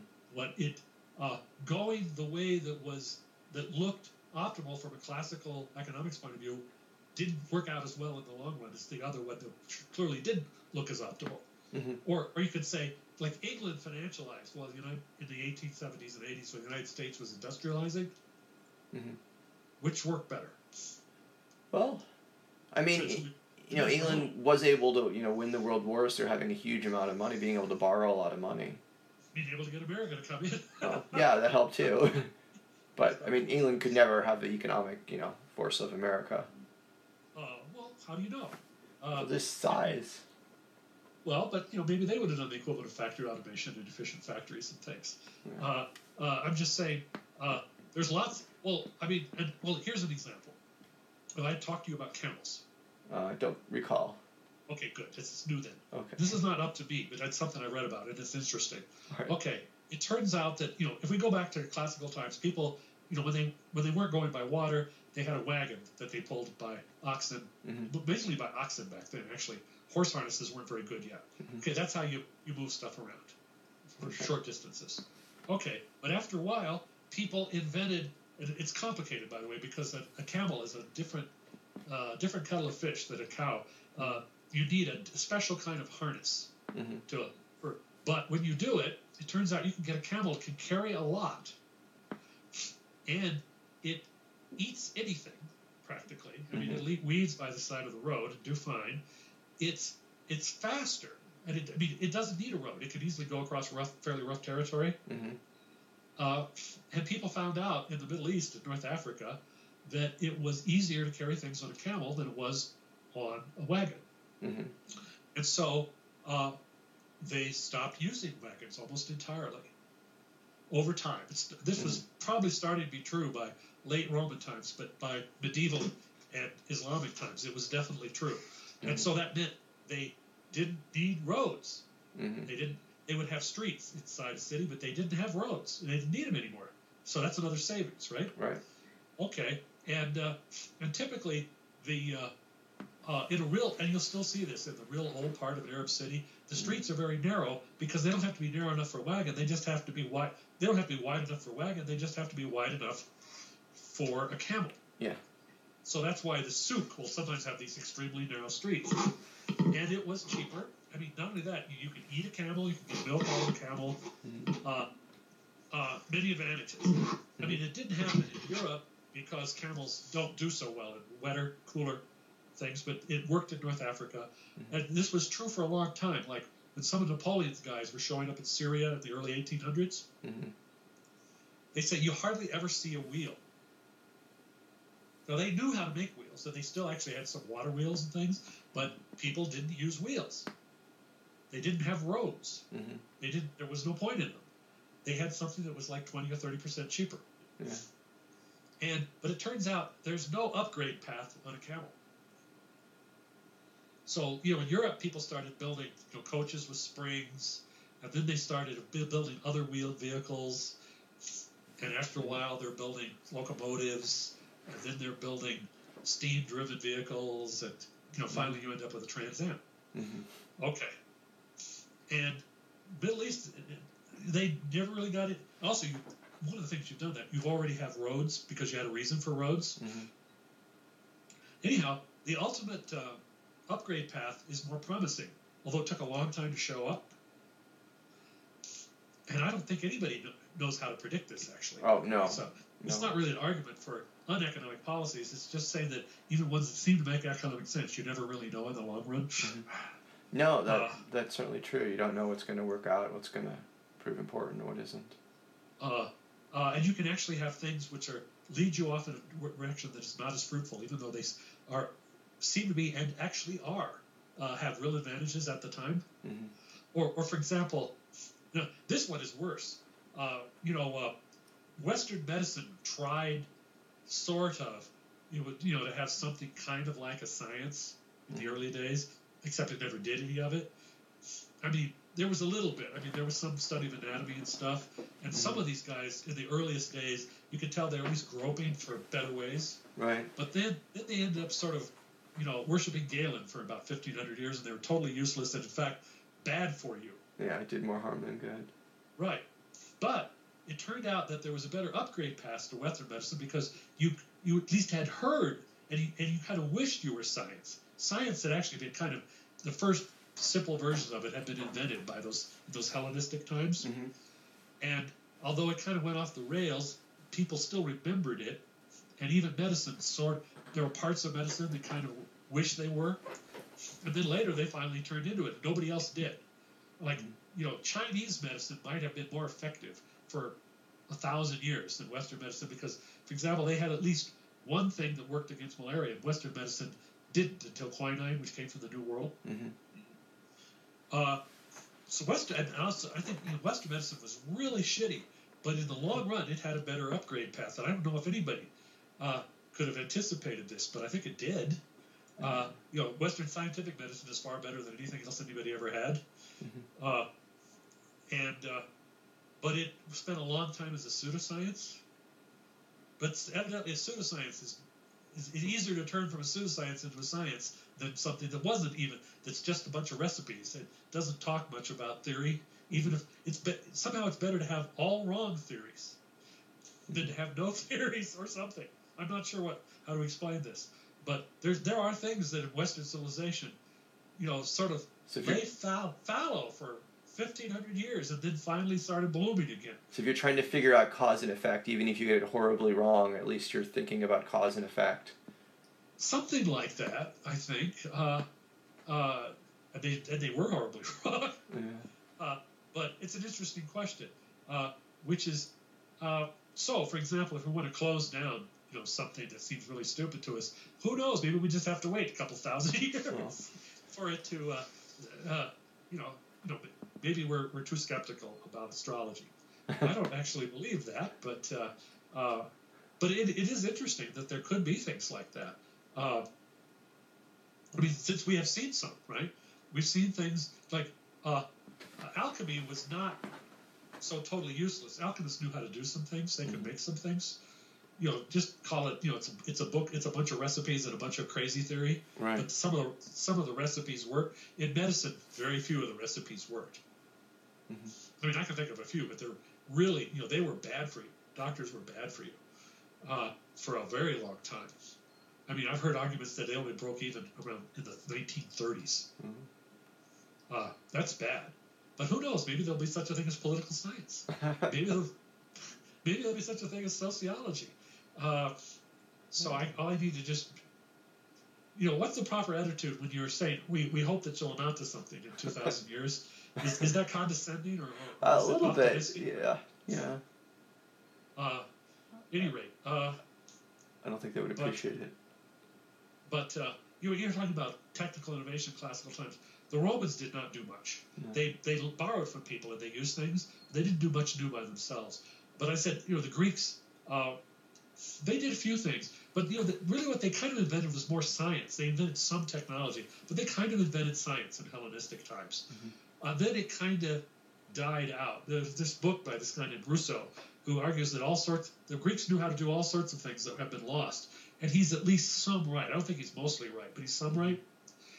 They mentioned an ex- mentioned example that I thought was pretty powerful. Suppose you have a bunch of symbols, you know, a string of ten symbols. You say, how many different ways are there to write parentheses around it? Uh huh.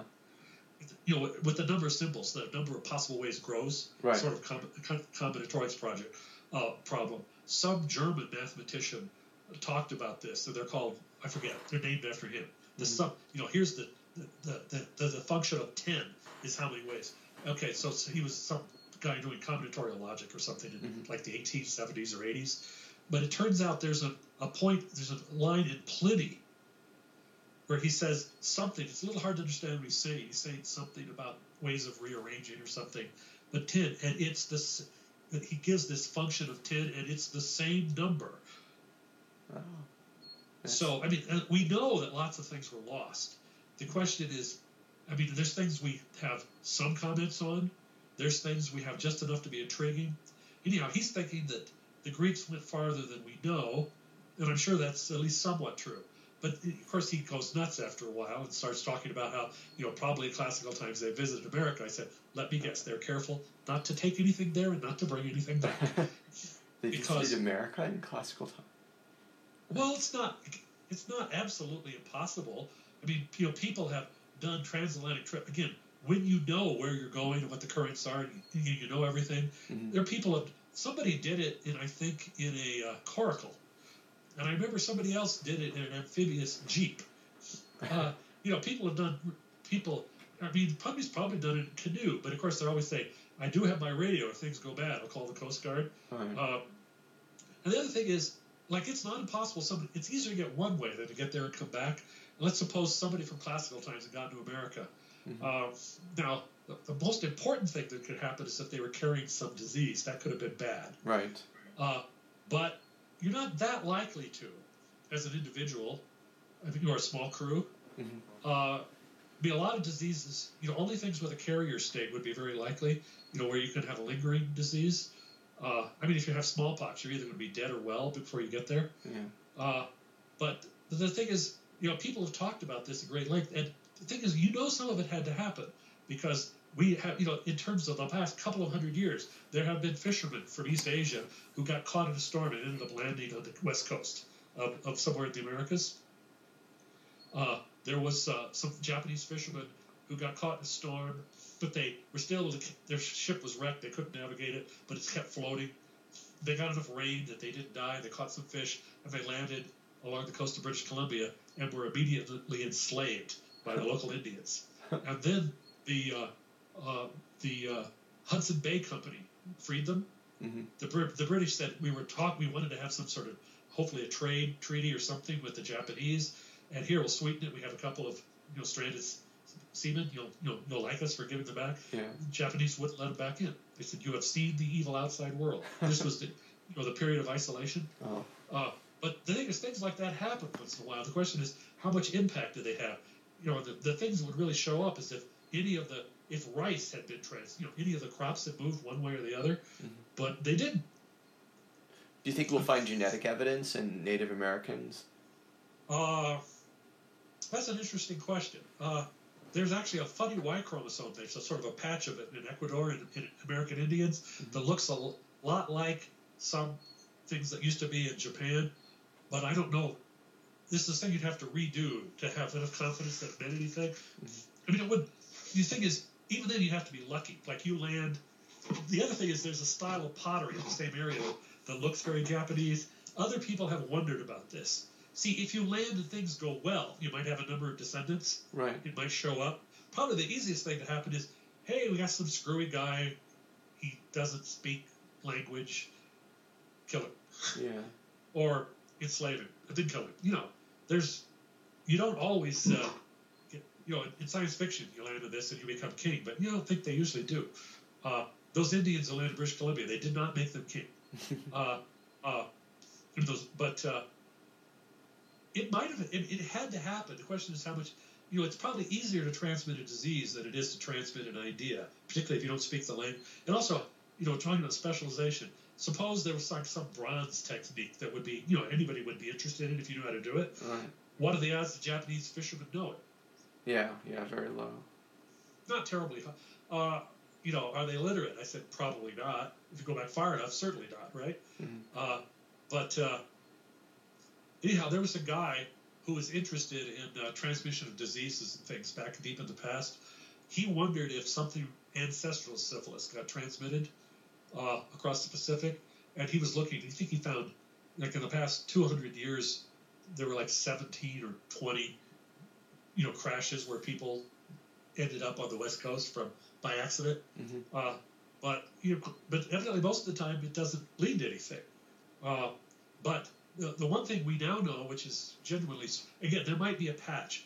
Uh, there might have been a pottery techniques. That one wouldn't be too crazy. But uh, I mean, like when you talk about the Central American civilizations, they build pyramids.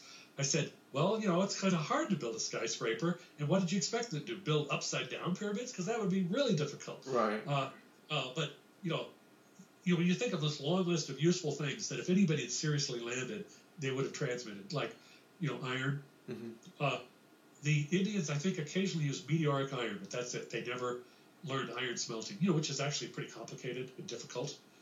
Uh, they uh, never got any old world crops. They didn't get wheat. They didn't get you know any you know barley, anything. Uh, and it didn't go the other way either. I mean, until after Columbus. Uh, so, but the one thing that's come out recently, you know, is uh, you know we're finding all sorts of interesting, odd things about prehistory with uh, deeper analysis, but also ancient DNA. And one of the things they found was now this had a. I remember I was pretty perplexed at the time. I think there were people who might have guessed this earlier, but I didn't know enough. Uh, they found out that people in Northern Europe were more closely related to American Indians than they were to say the Chinese. Okay. And the turns the way they're measuring this, there's only one way to have this happen. You have to have mixing from one group. You have to have some common ancestry for those two groups. So people in Germany or England had to have some common ancestry with a group that had played a part in founding the American Indian. We're not talking about recent. These are you can find Indians deep in the Brazilian jungle. They had, you know, with no Portuguese mixture or anything. Mhm. Uh, it also shows up in ancient DNA. What they found was there used to be this population in Siberia, and that population was sort of involved in the formation of the Indo-Europeans. Mhm. They're probably about half or more of the Indo-European ancestry, a, gr- a group descended from this. But another branch of it went east and mixed with some people who are more like Chinese or Koreans, and founded the ancestors of the main group of American Indians. Ah. So there, the reason that uh, it's so there's a, a certain, and there were people who I, I did not know about it at the time, but there were people who had had some skeletal reasons to wonder about this. Apparently, uh, I don't think they had convinced a lot of people, but there were some. But the other hint is if you look at Y chromosomes, most European Y chromosomes come out of this Siberian group. hmm And if you look at the Indian Y chromosomes, they do too. I mean, they're kind of sister groups to the European ones. hmm Uh, so the, the main ones in uh, Europe are these R1 and R, R1B and R1A. Uh, and in China and in the American Indians, they're what they call these Q lineages, but those are related to, in the, you know, they're reasonably related, uh, sort of sister groups to the R lineages. Mhm. Uh, but yeah, a lot of interesting stuff has come out of that. We now, you know, we have this, you know, like a few years ago, we found that there was this version of Y chromosome that was extremely com- common in Central Asia, and it looks like all these guys are direct male descendants of Genghis Khan. Yeah, I remember reading that. About 16 million people. Well, the, Genghis Khan was a piker because there there is one that is most of the people in Western Europe have, Mhm. or at least you know it's it varies from place to place. By the time you get to Ireland, it's 80 percent. It's called you know all descended R1B, all descended from one guy about 5,000 years ago. Ah, we have no idea Uh, who he is from the historical records. It's before. It's a little bit before history, uh, but you can guess roughly what he had to do. Yeah. These were the Indo-European expansion. They conquered. This is sort of from like Western Germany west, but all, you know Italy, Mhm. and, and to some extent you know France, Low Countries, England. These guys. He must have founded a dynasty, and the dynasty ended up being turning into the general nobility. Which the thing is, it's not like he had a million kids because you can't have a million kids. Right. You might, if you really worked at it, manage to have a couple of hundred or even more. But most likely, what happened is that he had a bunch of kids, and after a while, they became, generally speaking, the nobility in you know over a large area of Western Europe. Mhm. And though that nobility for a long time wasn't overthrown, and they too, on average, had more kids, so they're gradually expanding Mhm. and uh, which is sort of what happened with Genghis. It wasn't all just in his generation. His children were, you know, had whole countries as their inheritance Right. And so forth. So something like this must have happened starting about 5,000 years ago. And there was another lineage, R1A, and it's common. Germany has some of both.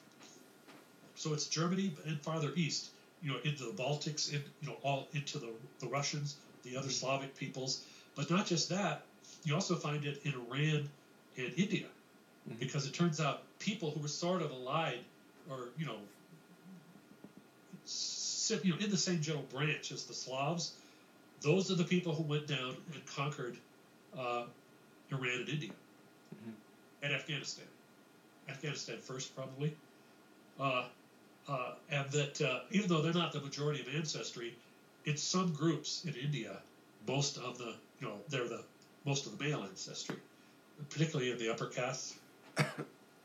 Which, by the way, uh, you know, this is all what the uh, what the people and archaeologists were saying back in the 1930s. There were a bunch of horsemen from the steppe had conquered India and Iran Mhm. and imposed their Indo-European languages and religion on them and so forth.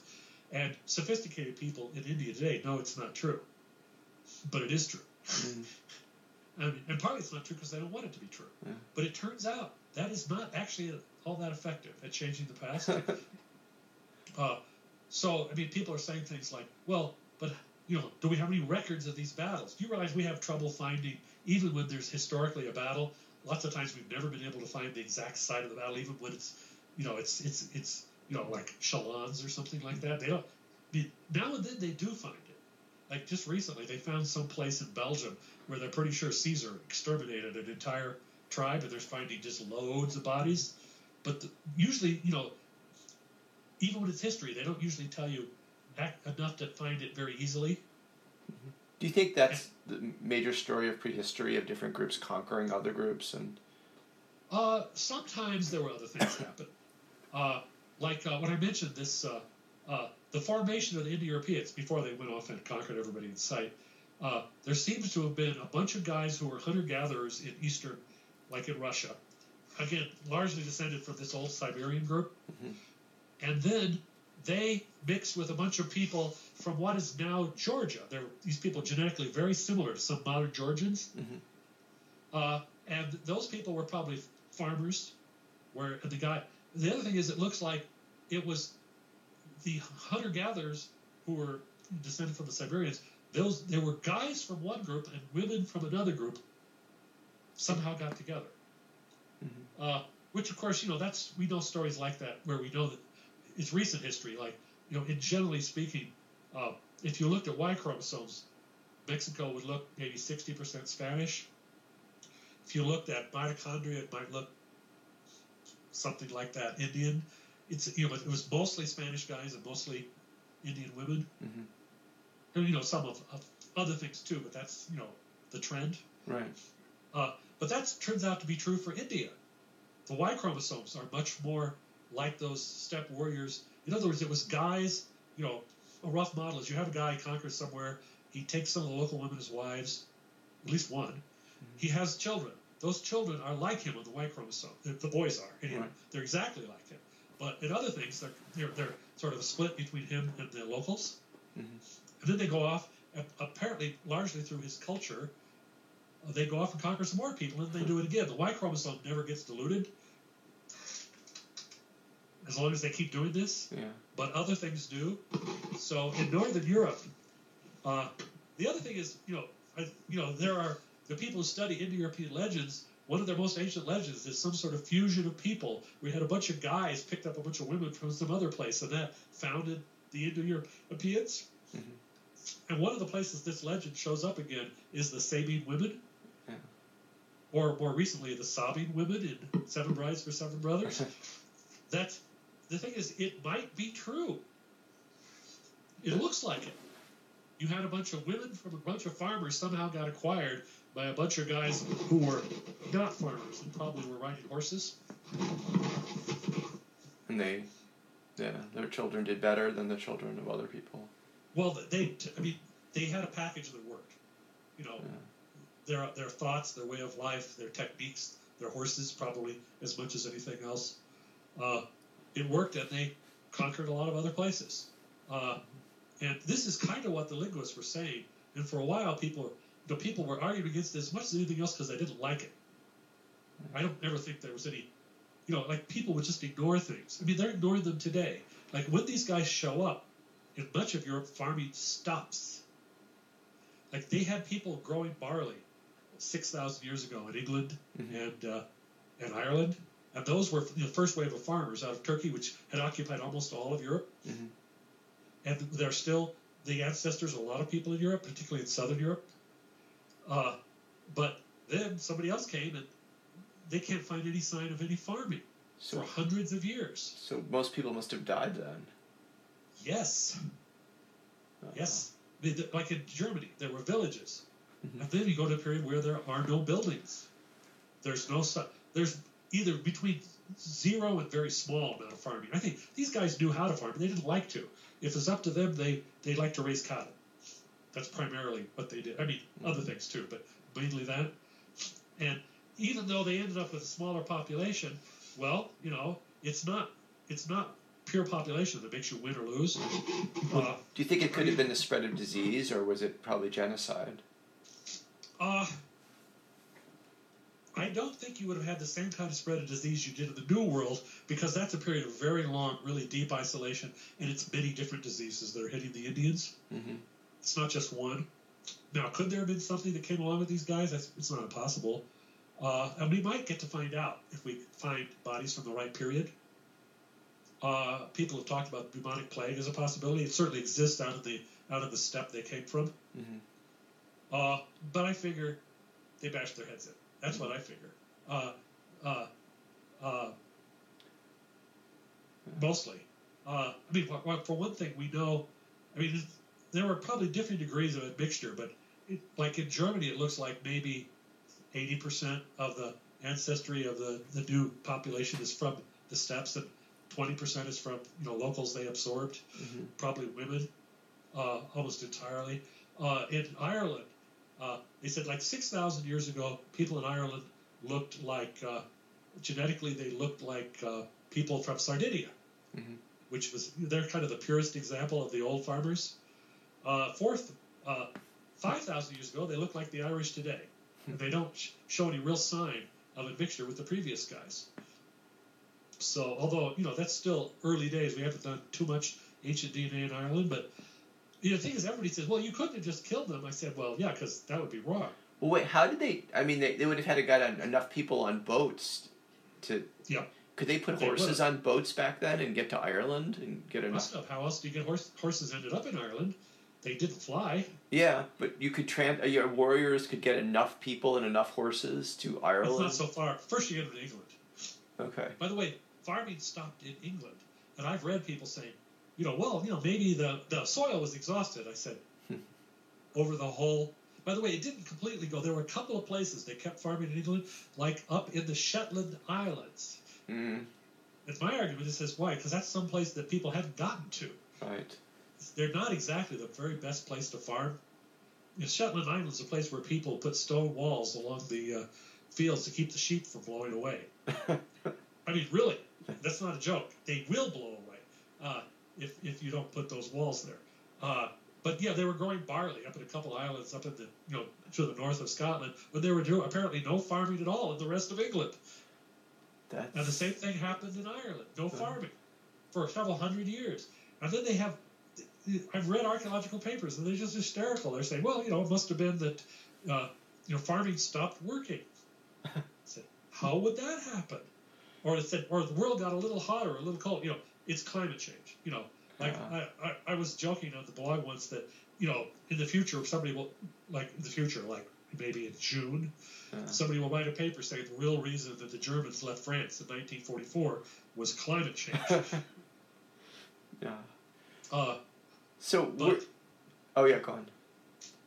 but yeah, it's uh, you can exhaust soil in certain ways, but it usually doesn't stay exhausted very long. So you'd end up doing what they call shifting cultivation. Like we farm this for a while, we move on, and after a while we go back. hmm It's not it, the possibilities don't go away.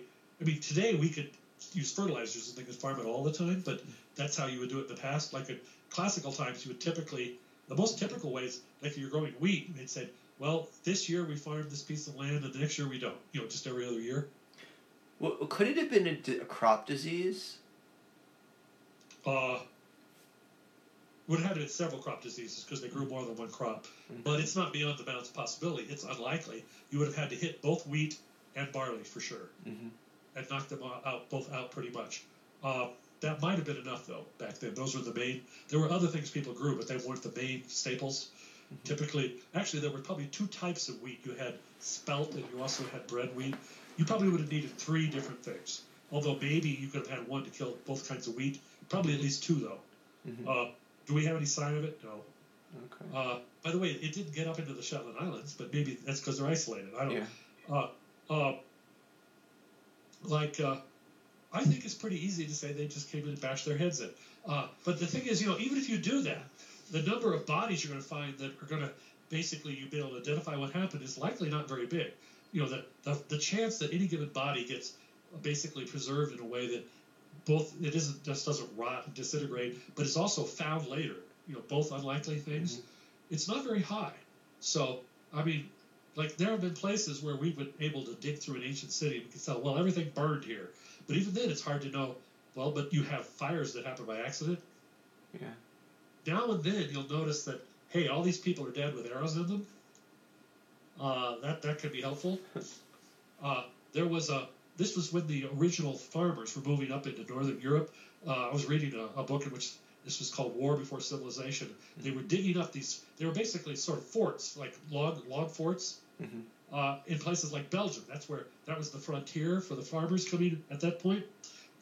And and people were coming up with theories like, well, these walls are symbolic. They they symbolize, you know, whether it's it's land that's been tamed by the hand of man and stuff. And then they dug up one more, and they found all these dead people with arrows in them in the ditch around the palisade, which is even more symbolic when you think about it. I mean, they, have, they have found other things like this in England where they found you know hundreds of bodies. They say, well, they must have had some way of you know, it's, it's they're probably like the Parsees. You know, they put the bodies out to rot. It's part of you know some uh, Sidyak, and, and then they shoot arrows into them because you know that's part of it too. Uh, uh, it was very fashionable. I don't know if it's quite as fashionable now to say that bad people could not be like that, even though we know that people often are. What was the reason for saying people weren't like that? Is it? Is it that just that you know all violence comes from capitalism and this was pre-capitalist or something? Well, uh, Brian Ferguson would argue that you know the only reason bad things happen is because Europeans have showed up. Well, that's kind of hard to project back into the Bronze Age, though. But he would say, you know, the reason that Indians would do things like fight each other is because all these delicate equilibria have been ruined by uh, people landing. By the way, it did stir things up. Yeah. Okay, that's a fair. That's not a totally stupid comment. On the other hand, when they find, you know, someplace uh, along the Missouri River and there's, you know, 300 dead guys all, you know, with their skulls bashed in, and it dates back to, you know, 1400. It's hard to blame it on Columbus yeah. unless unless you think he had a time machine. Uh, and you know, and uh, again, you know, there's not always good preservation. I mean, they just found another thing recently. This was up. Where was this? Poland or Germany? They found what apparently was a Bronze Age battle, which they're estimating must have killed like a couple of thousand guys or something. They didn't realize that they had big enough forces that you could have such a big battle. Yeah, and just getting the logistics must have been hard. Getting the food there. Uh, yeah, but if you kill each other quickly, that, that simplifies it. Uh, but yeah, I mean, uh, uh, what they have is they have prejudice saying, I think part of this is that if we said people were did things like that, it might encourage people to do it. I said, I don't really think they need any encouragement, but Mhm. the other says, if we make up elaborate stories and saying that these things did not happen, even though they did, it will make the world a better place. I doubt that, No. but that might be what they're thinking. well, uh, yeah. Well, what is the that- lesson that we're we're descended from these people? That we're descended from the people who were best at genocide. If this is true, that gives you a certain confidence, doesn't it? Would you like to be? Because it means if somebody shows up and tries to do it to you, you there's a reasonable chance you'll be able to do it to them first. okay. Uh, Except they're descended as well, so Well, yes, but what if you weren't?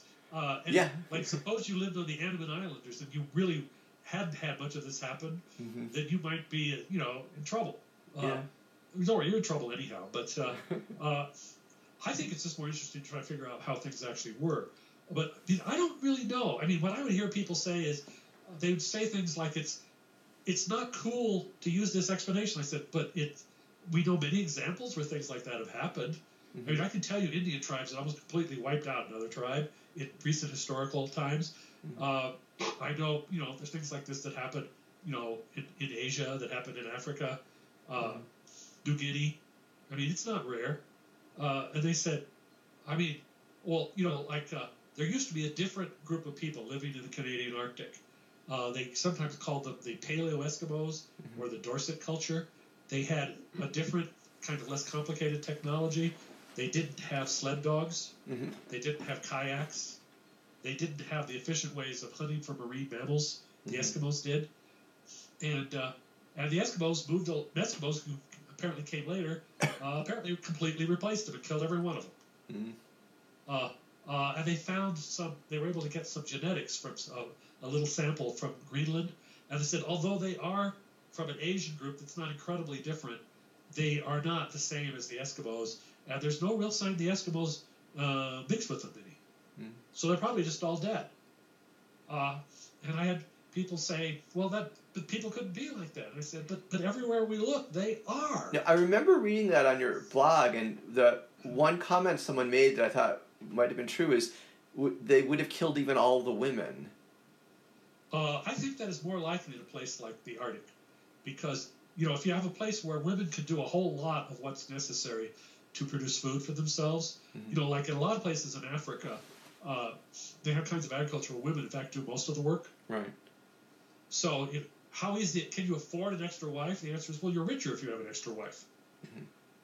Uh, and she produces enough food to protect her kids. On the other hand, in the, in the Arctic, it was almost entirely guys. You're, you're living almost entirely off, off uh, uh, you know, seals, things like that. Uh, and uh, you're not growing little gardens. Uh, women are not terribly good at it because they're not as strong. And basically, uh, a, a guy who had two wives, he'd better be damn good because they don't, you know, they can. They're they're with women work. I'm not saying that, but they don't directly produce food. They do things like they help produce gear, you know, make parkas, important things like that. But they don't produce food. And mm-hmm. so if you have two wives, you'll have trouble feeding them. That's one. Now the other thing is, for all I know, they didn't like each other. People had can have screwy reasons Yeah. you know, that are, are not short term practical reasons. They say, look, they have bad habits. You know, they don't they don't you know, they they eat X. And everybody knows there's a taboo against eating X. Yeah. You know, you know, like you could say the Dorset people, you know, they eat pork, so they're well, they didn't because they didn't have any, any pigs, but but they might have done something that there was a taboo against, and that might have you might have had the the, the, the neo Eskimos said oh, they were disgusting. and for all that, they might have been something that would have disgusted you too. Maybe they were cannibals. Yeah. Some people have been. So, uh, the uh, but I mean, it's hard to say. But I said the economics is sort of against it because you can't easily feed uh, you know uh, extra extra people, uh, and you're probably not looking for young new warriors to adopt into your family because they're you know rivals and enemies. Right. Anyhow, that's just a guess. I don't know, but there's no sign that they mixed. Uh, now, there's other people who did. I mean, like the founding of the American Indian group, you had this Siberian group mixed with, but it, again, it doesn't look, it doesn't look like it's perfectly, like, like why is it that almost all of the the men were from one group and the women from the other? Doesn't this sound like something to you? Uh, hmm Yeah, the men conquered and killed the, the other group of men. and that's what happened with the Indo-Europeans apparently as well. That they found it that way. That there was a group of women from Georgia and guys from the forest or something. And uh, although you know it's this is in a sense more friendly than just killing everybody. I mean, well, yeah, definitely. Uh, well, I mean, like we now looks like there's been more than one t- turnover in Europe since the Neanderthals. I mean, there were groups, you know, they call Gravettians and things like that. But the next group, which has a different, you know, set of tools, Mhm. they may not have much relationship with them. There's been, it's not just that you you had guys who were mostly replaced, not entirely, but mostly replaced by farmers from Anatolia, hmm and then you, those guys were mostly, not entirely replaced, but I mean, Northern Europe mostly replaced, in Southern Europe only somewhat replaced by Indo-Europeans. hmm But there were layers before that, like maybe three, Ah. where uh, you know Group X is replaced by this other group. Uh, in the Americas, all right, what do we know?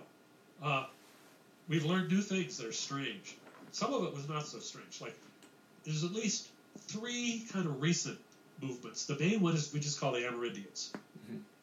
Okay, and there was a couple of later ones. The latest one is the Eskimo. Well, actually, I'm trying to remember if it's two or three. These guys who were the the Dorset culture, they came and they're kind of separate from the other Amerindians. Then they're replaced by the Eskimos. Then there's another one, and it may be related to the Dorset culture, so that might be not a separate one. But there's a group that uh, produced a lot of guys uh, speak a group of languages called Athabascan. They're in, you know, it's in interior Alaska, interior Western Canada, and some of them moved all the way down to become the Navajo. Mm. Okay, and that's that's later. That's a few thousand years ago. And again, from Asia. Mhm. Uh, But but they also mixed with the original American Indian groups. Okay, so but but a lot of that had been suspected because the Navajo looked different, Mhm. and because you have this group of languages that goes up right up to the edge of Asia, you know, going up into Alaska and so forth. So that was not. Un- but the the one weird thing again, it's out of the genetics. They found that if you go down to Central South America, this hasn't been seen in North America. I mean, like only a teeny tiny bit in the southernmost part of Panama. So Mhm. basically, this is a South American thing. There are some Indian, particularly in a certain language group, Indians who show again a few percent, maybe a couple, Mhm. of another group. And the group, the closest group in the world today to this extra mixture are Andaman Islanders. Where is that? Those those are in uh, this bay between Burma and uh, and India. Whoa. So. There's a group of islands, and you have these short little black people mhm. who have probably been there a long time. Other group, like you know, like India, is sort of a mixture of people, Mhm. but it looks like the earliest group was related to these guys. So you might think of them as a kind of ancient Asians. Uh, another place where you used to have people like that was Southeast Asia. You Mhm. still have a few. You'll have short, dark-skinned people. There are some of them in the interior areas of Malaysia. And I think there's a few in Thailand. and they made it to the New World somehow. It looks like these guys used to be all of Southeast Asia, all of Indonesia, uh, up a lot, long way up the Chinese coast, and maybe further. And that maybe further is, but yeah, they must have gotten to the Americas, Wow. or possibly they mixed some with the American Indians, but somehow only with some of the American Indians. The North American Indians don't have any of this. Mhm. but it's some of the ones, and, and to me, the simplest model here is that these guys got there first. Why? And- Why first? Well, you see, if you go, like, you know, the time that the this you know the main branch of the American Indians, we now know they came maybe fifteen thousand years ago. Mhm. You know, we found more evidence, more some ancient DNA, some tools.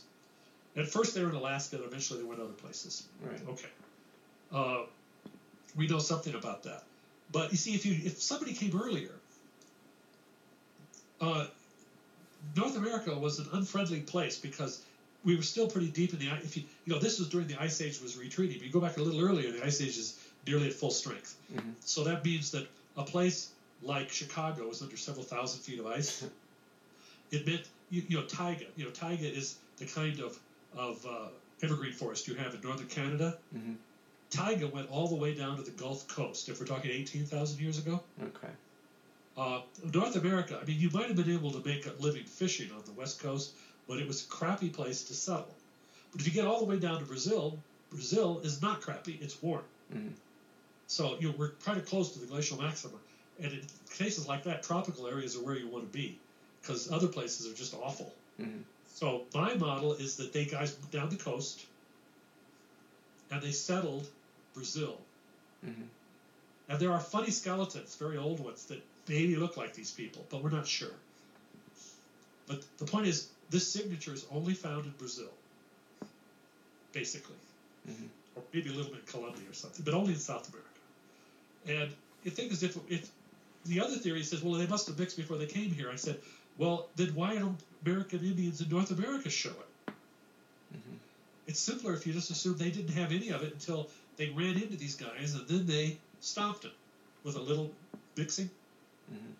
Uh, and uh, uh, but see, the thing is, these guys used to live in uh, occupy like places all the way up into Vietnam, you know, and further than that, up into South China.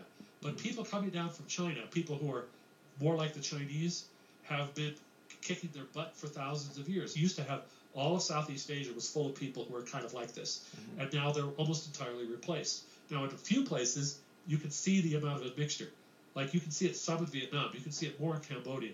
Cambodia is about 20% the previous group, Mhm. the non the non-South Chinese. The Burmese are pretty much entirely, you know, the Chinese types. Mhm. Uh, and there, by the way, there's other groups that had something in common with these people who used to live in Southeast Asia. People in places like New Guinea have something in common. Uh, you know, they were the older layer of inhabitants. Right. Uh, but the but the closest of all living populations to this uh, this this fraction, little fraction we find in, in Brazil, are the guys in the Andaman Islands, which is, you know, it's a weird story. Uh, but, but my guess, the, the other possibility is they mixed before they got here, but how they then ended up with American Indians in North America who had unmixed. You see, you can always mix, but unmixing is a real trick. Yeah. I don't know how to do it. Uh, now, but the other reason, see, people don't like this, but that doesn't that doesn't make it a better hypothesis, but it also does not make it a worse Well, hypothesis. why do they not like it? Is it because they were wiped out? Let me ask. Partly. What's the other reason? Uh, I'm quizzing you. You're the professor. You should answer this. okay. Well, I mean, the Native Americans like to, to claim that this land was stolen from them. So if they if they weren't here first, then they can't claim that. That's it. That's the other reason. Oh, okay. We we it, we should be first, whether we were or not. Ah. By the way, the Navajo couldn't claim it because they're definitely from a later. The Eskimos can't claim it. By the way, they will anyhow because Mhm. nobody gives a crap about you know the accuracy of prehistory. But I mean, if we were talking about who could claim it, I said it might be the Amerindians could claim it. and by the way, even if they can't claim it, they might be able to claim it for Ontario, even if they can't claim it for Brazil, yeah. because it's quite possible that, in fact, I'll bet money that they were the first people there. Because with these guys, if I'm right, they came a little bit earlier, nobody lived in Ontario because it was covered with ice. Mhm. So, uh, but yeah, it's possible these guys got there earlier. The other thing is they must have they probably had a crummier toolkit. I think that kind of fits what we know of them from Southeast Asia and stuff. Yeah, they seem to be easy to beat. I mean, their whole history for thousands of years, everywhere we hear about them, they're always losing. Mhm. Uh, so, uh, I mean, there used to be people kind of like this in the Philippines too, and now they're mostly replaced by people who immigrated ultimately from China. Uh, there are a couple of tribes left that still have like 50% genetics of the previous guys. Uh, and but you know they're kind of I don't know what the fraction is of the general Philippine population. It's probably not terribly high, but in the Mamanwa, it's about they're about 50% the old guys, and they look different. Uh, uh, but uh, but they you know they've just been losing and losing and losing. Anyhow, it, something like this may have happened in the Americas, uh, and if this is true, I, we're going to have to rethink all these casinos. We're going to we have to in each casino you have to put another little casino inside the casino. Uh, the uh, but uh, the other question is even if we do it, who gets the money? Do we give it to the Andaman Islanders, who are you know they're the closest relatives existing, but they're distant cousins at best, right? Uh, anyhow, Well, uh, we have to clone the people. We have to find the skeletons and clone them and bring them back, and then give them the Okay. casinos. That seems fair. I mean, what? How could that go wrong? I mean, Yeah. of course, we have, we have- we have to clone Neanderthals, Yeah. Denisovans, Homo erectus. Uh, Well, you know, that's real diversity. Is bringing all these you know, species that went extinct and all the variants of humans that went Uh, extinct and bringing them back. I've uh, I've certainly talked about this, but that's because I'm crazy. Uh, uh, Well- uh, but I, I guess. Uh, but maybe. Uh, but I'll tell you, most of them would probably do poorly, particularly get back to Homo erectus, because you know I don't think they were very smart. Uh, Well, it depends I how mean, you mean. I mean, you know, we have you know dogs and cats that do really well, and you know they well, wouldn't. We're trying to make them as citizens and things. Yeah. Dogs and cats. I, I, this could be a shock to you, but look, my dog might be ready, but most people's are not. Like Well- my dog uh, is special because he tries to talk with moderate. Uh, he has two things he says. One of them, if you've been gone for a while, you come in, he says hello. Really, he does. Nobody believes this, but he does. The other thing is he's occasionally trying to say "I love you," but that's harder to understand. okay. And I'll tell you, when this first started happening, I was thinking I'm living in the twilight zone. Uh, but it's not. A, it's one of the good episodes. One, you know, kind of ones with a happy ending. Mhm. Because if you have, if the worst thing that happens, you have a dog that says hello. That's not really bad. No, but it, it is a sign of other things that you might not be perceiving the world very well if you think your dog is talking to you. You think it too. I'm not joking. Everybody who listens to it thinks it. All right, well, you should, I should, you should record it and put it on your website. You probably should. Yeah. Uh, although uh, the uh, uh, what was I thinking of? Oh yeah. You know, since my kids have done pretty well in school, I was working on an overall theory, overarching theory that you know we had discovered an elixir. because it could be it could be heredity because you know nobody believes in that right Yeah. so if your kids do well in school to an unusual extent it must be because it's you know you're doing something Oh. environmental I thought of that too. I my son is, you is should try it doing much better than I did at his age. I don't think we should look at kids who do well at school. We should look at kids who did much better than their parents and who are doing well. Because that's even more impressive. I think if you're if your kids and we should do a study of these kids and if you know if there is something environmental that would be the easiest place to see it probably where kids who are say two standard deviations above both their parents and you know way above the mean. How many standard deviations is a talking dog? Well that yeah that's a lot. Um, that's well we've we've probably got, not uh, defined but we've, i think we're going to get about three valedictorians and a talking dog. That must be a sign. Well the talking uh, dog would be very impressive. uh, uh, It, it's, it weirds me out every now and then, but you know you, you get used to it. I mean, it's not really that bad, uh, and it's not like you can read, as far as I know. Well, Uh, you should definitely put it on YouTube. Or you know, actually, what you should do is do another no, a no GoFundMe and say, if I get this much money, I will put a video of my talking dog.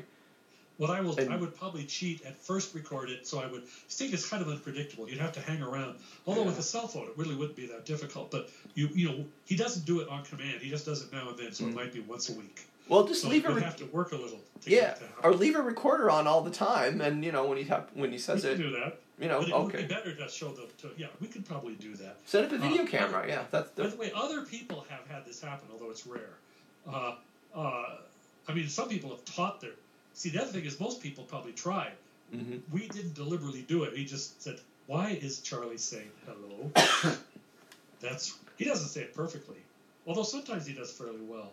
Do you Uh, think he's trying to say hello, or is it just random? He's, he's doing something that we did. He's imitating it, and he thinks we like it. I think Mhm. that's it. I don't think Uh, by the way, he uses it as if it means hello. He usually does it when you've been out of the house for a while. You come back in and says, "No, really." That's when he does it. Uh, so he uses it kind of the way we use it. But uh, you know, dogs do understand some words, and some people have trained certain dogs to know a fairly large number of words. He's not like that. I mean, I've heard of somebody who trained, I think it was a German Shepherd, and they would tell it to go fetch a particular thing, and it, and, you know, and he had another room full of things for it to fetch. It could identify a full thousand different things Oh. to fetch. Uh, but of course, I figure, you know, that's kind of like a tiger mother for your dog. I mean, your dog would probably rather play than, than learn, you know, a thousand different things to fetch. Mhm. Uh, so we we haven't uh, you know we haven't sent him to you know dog con economy academy or anything. Uh, he's just a dog, but he's a nice dog. Mhm. Uh, I wish he'd stop licking my face though. I never really like that. Uh, uh, but uh, anyhow, yeah, I mean, but there's kind of a fine line here between things that are unusual and things that are probably means you're hallucinating. Uh, but I think that uh, he's I think he's still on the right side. But uh, uh, well, I don't know. It's not as if you had you know a one year old reading. Ah, yes, that was ah my son.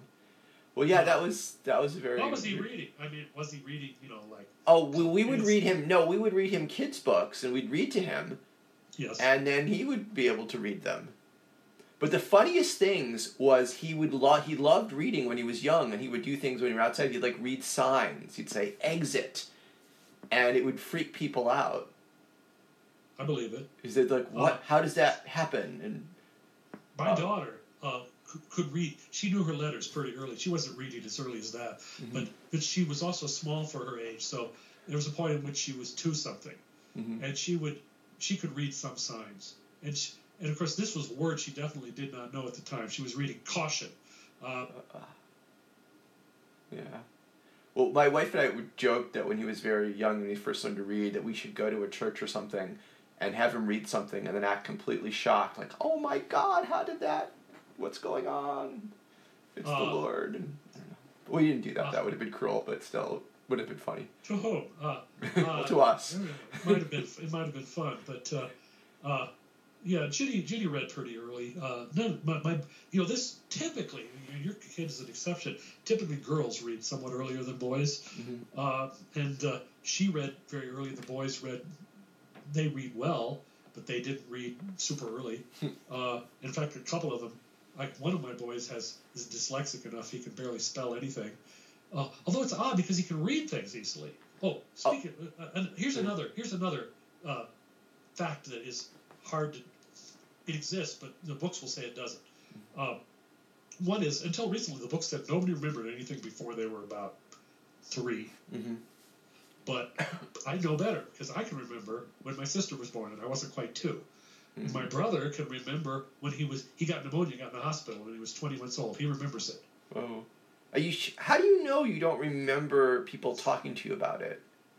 Well, he remembered, like for example, at the hospital, uh, how uh, because we had to leave him there. You know, it was about it wasn't close to home. He'd never been. We never had any babysitters or anything, so he was left without mom for the first time ever. Mhm. And and you know, over the night because we had to go home because the hospital was about 25 miles from where we lived.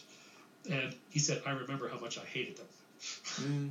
Yeah, I'm sure. I'm sure he was. He Okay. remembered how it was. He was wet from condensation. He remembered the little toy cars. Yeah, he remembers. Okay. But but my mother, it's it's her fault because she remembered. She had an uncanny memory. She remembered everything. Mm. She would. We lived in a small town, and she had trouble telling cars apart. She would just remember the license plates. but there were only you know, only probably only a thousand cars or something there, so she could do that. She just remembered everything. Um, uh, I remember once, you know, when she was much older, she was ill, and she there was some period when she couldn't remember what happened after she was recovering from surgery, and it felt very strange to her that there was ever anything, ever any time in her life that she couldn't just remember. Huh. It, she didn't really know how to deal with it. It was, you know, it seems it was just wrong. uh, but uh, uh, this had its advantages. Uh, uh, my brother and I, uh, you know, they have various forms of college bowl. Mhm. Oh yeah. Uh, my brother formed a college bowl team in college, and I was still there as a grad student, and I had never played, so I still had my eligibility. So he he, he had me and a friend play, and a friend of his, Mhm. and uh, and we utterly devastated everybody else because we remember everything. Uh, uh, particularly my brother and, and I. Uh, except we had to have somebody sit between us because if one of us made a mistake, then the other would try to we get into a fight. So, uh, but uh, uh, yeah, we you know people vary in this. Uh, you know, one of the things I was thinking interesting, uh, recent psychometric result I saw most people's knowledge kind of saturates Mhm. uh, in early adulthood. Like you know, by the time you're 28, you know, you you you, you tend to forget things about as fast as you're learning them. You don't accumulate a whole lot more net information apparently. I said, but I'm pretty sure that I did. uh, I used to occasionally things like I would play trivial. I would play gang Trivial Pursuit. I, me against everybody else. I won too. So you're like I'm the opposite. I have I have a horrible memory. Although the big advantage is that I have this list of TV shows I like to watch, and every like five years I can watch the whole series again. And the same with books Well, and movies. cool. So I can I know that I'll like it, and I'll kind of remember the broad outlines, but I still sort of find it surprising. So Uh, yeah, I well, I I'll cheat and watch it anyhow. But I mean, it isn't as fresh. But yeah, I probably will remember it. Or or what was another example? My, no, my wife has a pretty good memory too. And by the way, she read she read early, but but three, you know, Mhm. in the normal near normal human range. Uh, but uh, we were once watching this episode. They were, you know, it was something we were looking at Netflix, and it was something. Uh, it was uh, The Outer Limits, you know, which was a science fiction show back in the '60s. Mhm. And she started saying, "I remember this episode," and she did. And then Oh. said, uh, "You were four the last time you watched this." oh, that's impressive. But uh, I was impressed. Uh, uh, but uh, oh yes, the thing I was talking about reading speed. Uh, reading speed, I think, is an interesting point, which I wish, you know, like we have all sorts of people who claim to teach speed reading. I haven't been able to find evidence that they actually succeed. Oh, I I did would- I did that a while ago, and I, I was able how did it work? I was able to read much quicker. It was just harder. It's not it's not fun. Did it last? uh, I didn't really keep up with it, and now once I, I I'm down doing econ, reading it's like math. It doesn't help at all with figuring out stuff that has math in it. I believe that. But And- how fast? How fast was fast? I don't How fast? remember. I was, I remember I did it with some guy. I, I definitely was going, you know, very fast compared to most readers, but I forgot how far how fast I got up to. Well, uh, like my daughter has always been a fast reader, and she wants to. Know, again, something highly technical, no. But suppose she was reading a novel or a history book, Mhm. uh, she could probably read it about a thousand words a minute. Yeah, I mean, I read quickly. Like I'll when a student sometimes will give me a paper to read, and I know that if I read it at my normal speed, the student will not believe that I've read it. So she sometimes that happen. I'll read it and I'll like linger at the end just because I don't want to say, "Oh, I read quickly," because she'll be like, "Oh yeah, you're blowing me off." So she's in grad. She's in grad school, and she Mhm. has somebody said, "Well, I mean, I'm writing this paper. Will you Mhm. look at it?" Or I'm working on my thesis. She said, "Zip." She says, "No, I mean, really read it." She said, Yeah. "I did." yeah, and she and she and she can help him with it. Uh, but uh, and I, I I used to be able to occasionally read that fast, but I think I've slowed down partly because I'm old and my eyes aren't in that great shape. Mhm. Uh, but uh, but I might still read you know 700 or something, uh, and uh, my wife probably reads you know 700 800 words a minute. It's but those but I have seen people doing academic studies of this and they'll say no one reads that fast. I mean they'll say no one reads 700. I said but every almost not everyone in the house reads that fast, but at least four people do, at least at Thanksgiving. uh, uh, I said, so, and my boy who, who can't spell reads 600 words a minute. I said, I don't understand how you can talk about these people don't exist when I'm surrounded by them. yeah. But the point is, they can be rare because, you know, they can cluster. Uh, right, you know, they're right. like if, you know, like if I said nobody can read at age one, I'd be wrong. But if I said very few, I would not be wrong. right. Uh, but uh, I would be interested to see how well and how much it sticks in terms of reading speed classes because most of the things I've read look pretty pessimistic in terms of any lasting advantage. I mean, I've never tried it. Probably. I mean, almost everything wears off if you don't practice it, and I, I don't Uh, practice it. And well, also if it's uncomfortable, it's hard for people to continue to do things that are uncomfortable. Yeah. There's a million reasons to forget. I mean, it was easier when I was a student and I had to read a lot because it was boring anyway. And it's like, well, the faster I read this, you know, the more, the better I can do something else. But now that the stuff I have to read is is has is technical or it's I'm reading stuff that I like, I have less incentive to do it. Uh, but but the thing is, that's the thing. you know, people don't pay that much attention to it. But if suppose you, like I've read things like the average person who reads at a college level probably less than 300 words a minute. Mm-hmm. Uh, easy to establish. I think that's about right. I mean, that was some, I think it was University of Chicago, some number from a study there. Uh, and, uh, but there, you know, there are advantages to reading faster. Like one of the things I've never understood are meetings. Yeah. I mean, not discussion meetings, but I, we're giving you an exposition meeting. I said, why don't you just read it? Mhm. I said, you spend a third of the time. I said, well, for most people that wouldn't be true, but it, it's better if you can do it in a third of the time. And, you know, it's the thing that would be fairly valuable, but, you know, like, I have a feeling not a whole lot of careful thought goes into investigating reading. And, and there's related questions like, uh, how fast do people read, or how easy is it to learn to read in other languages? I, my experience is, is limited, but I've talked to people who grew up in China, Mm-hmm. and they said it takes longer to get to the point where you can read a story easily with the Chinese writing system. Uh, the guy I was talking about was no dummy, but you know, he's this is an anecdote. Maybe he's not typical, Mhm. but he said basically you need to be like maybe 11 or 12 before you get to the point where you can gen- genuinely read a story. You know, that's that's interesting. I wonder how that affects the Chinese um, I would think that in some educational sense, development. children's literature might not exist in quite the same sense as it does, because I guarantee you, I know a lot of people who are reading stories. You know, they were not fully adult vocabulary and stuff, but they were reading stories when they were six, seven, Oh yeah, or, definitely. or or three, or yeah. or four. Uh, uh, so, that, I mean, I don't know the answer to the question. It seems like people are not terribly interested, but uh, I mean, I would think Japanese would be even worse because it looks like the ugliest system I've ever seen. Mhm. Uh, uh, but perhaps Chinese is the very worst because I think these ideographs, uh, you know, they don't, they're not very phonic really.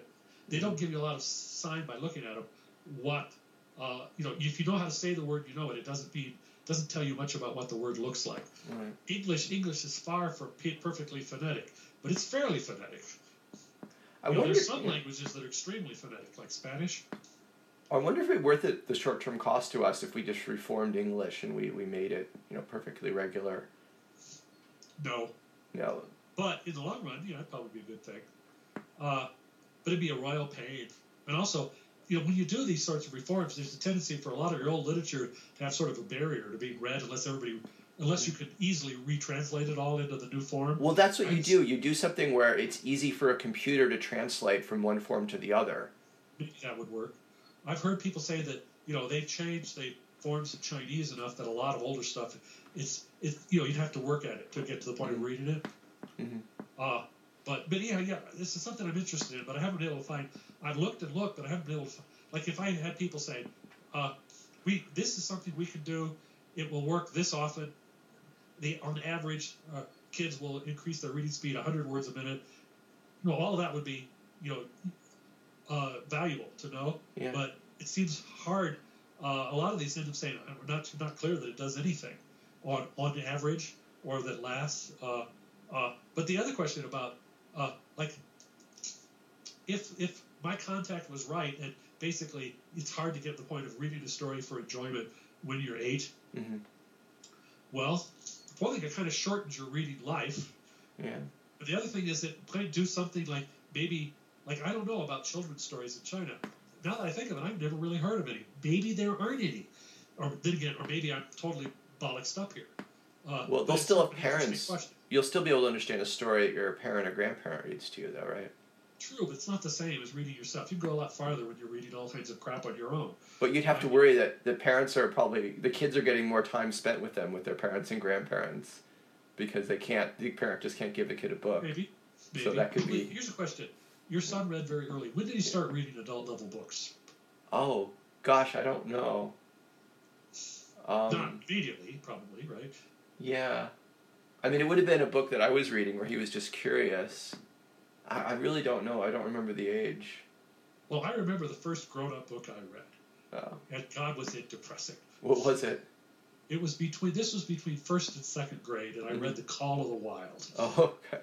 And I said, God, what a gloomy book. Do they all Yeah. like this? At any rate, uh, that was the first uh, uh, grown-up book I read when I was pretty young.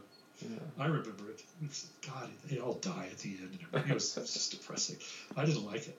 Uh, I went on to read other things though. Uh, I think my son uh, might have read one of my books that I wrote just because you know it was neat that dad wrote a book, and I have them around. my kids would probably be proud they never wrote my book, never read my book or something. But uh, oh, I will. I once gave a talk that talk at UNM, University of New Mexico, Mhm. uh, about a number of the things that later got into the book. Some ideas about Neanderthal integration and some other things. Mhm.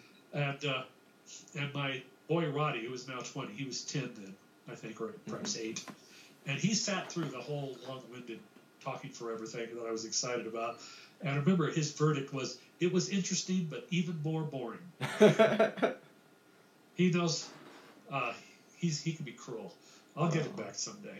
Uh, Kids are honest, so that can that Uh. can be turned into cruelty. Uh, that, that that can be true. Yes. Uh, oh, I- should give him credit though. He did a very interesting and important thing. He came up with a word for people who are lactose tolerant. Oh, what? Vampires.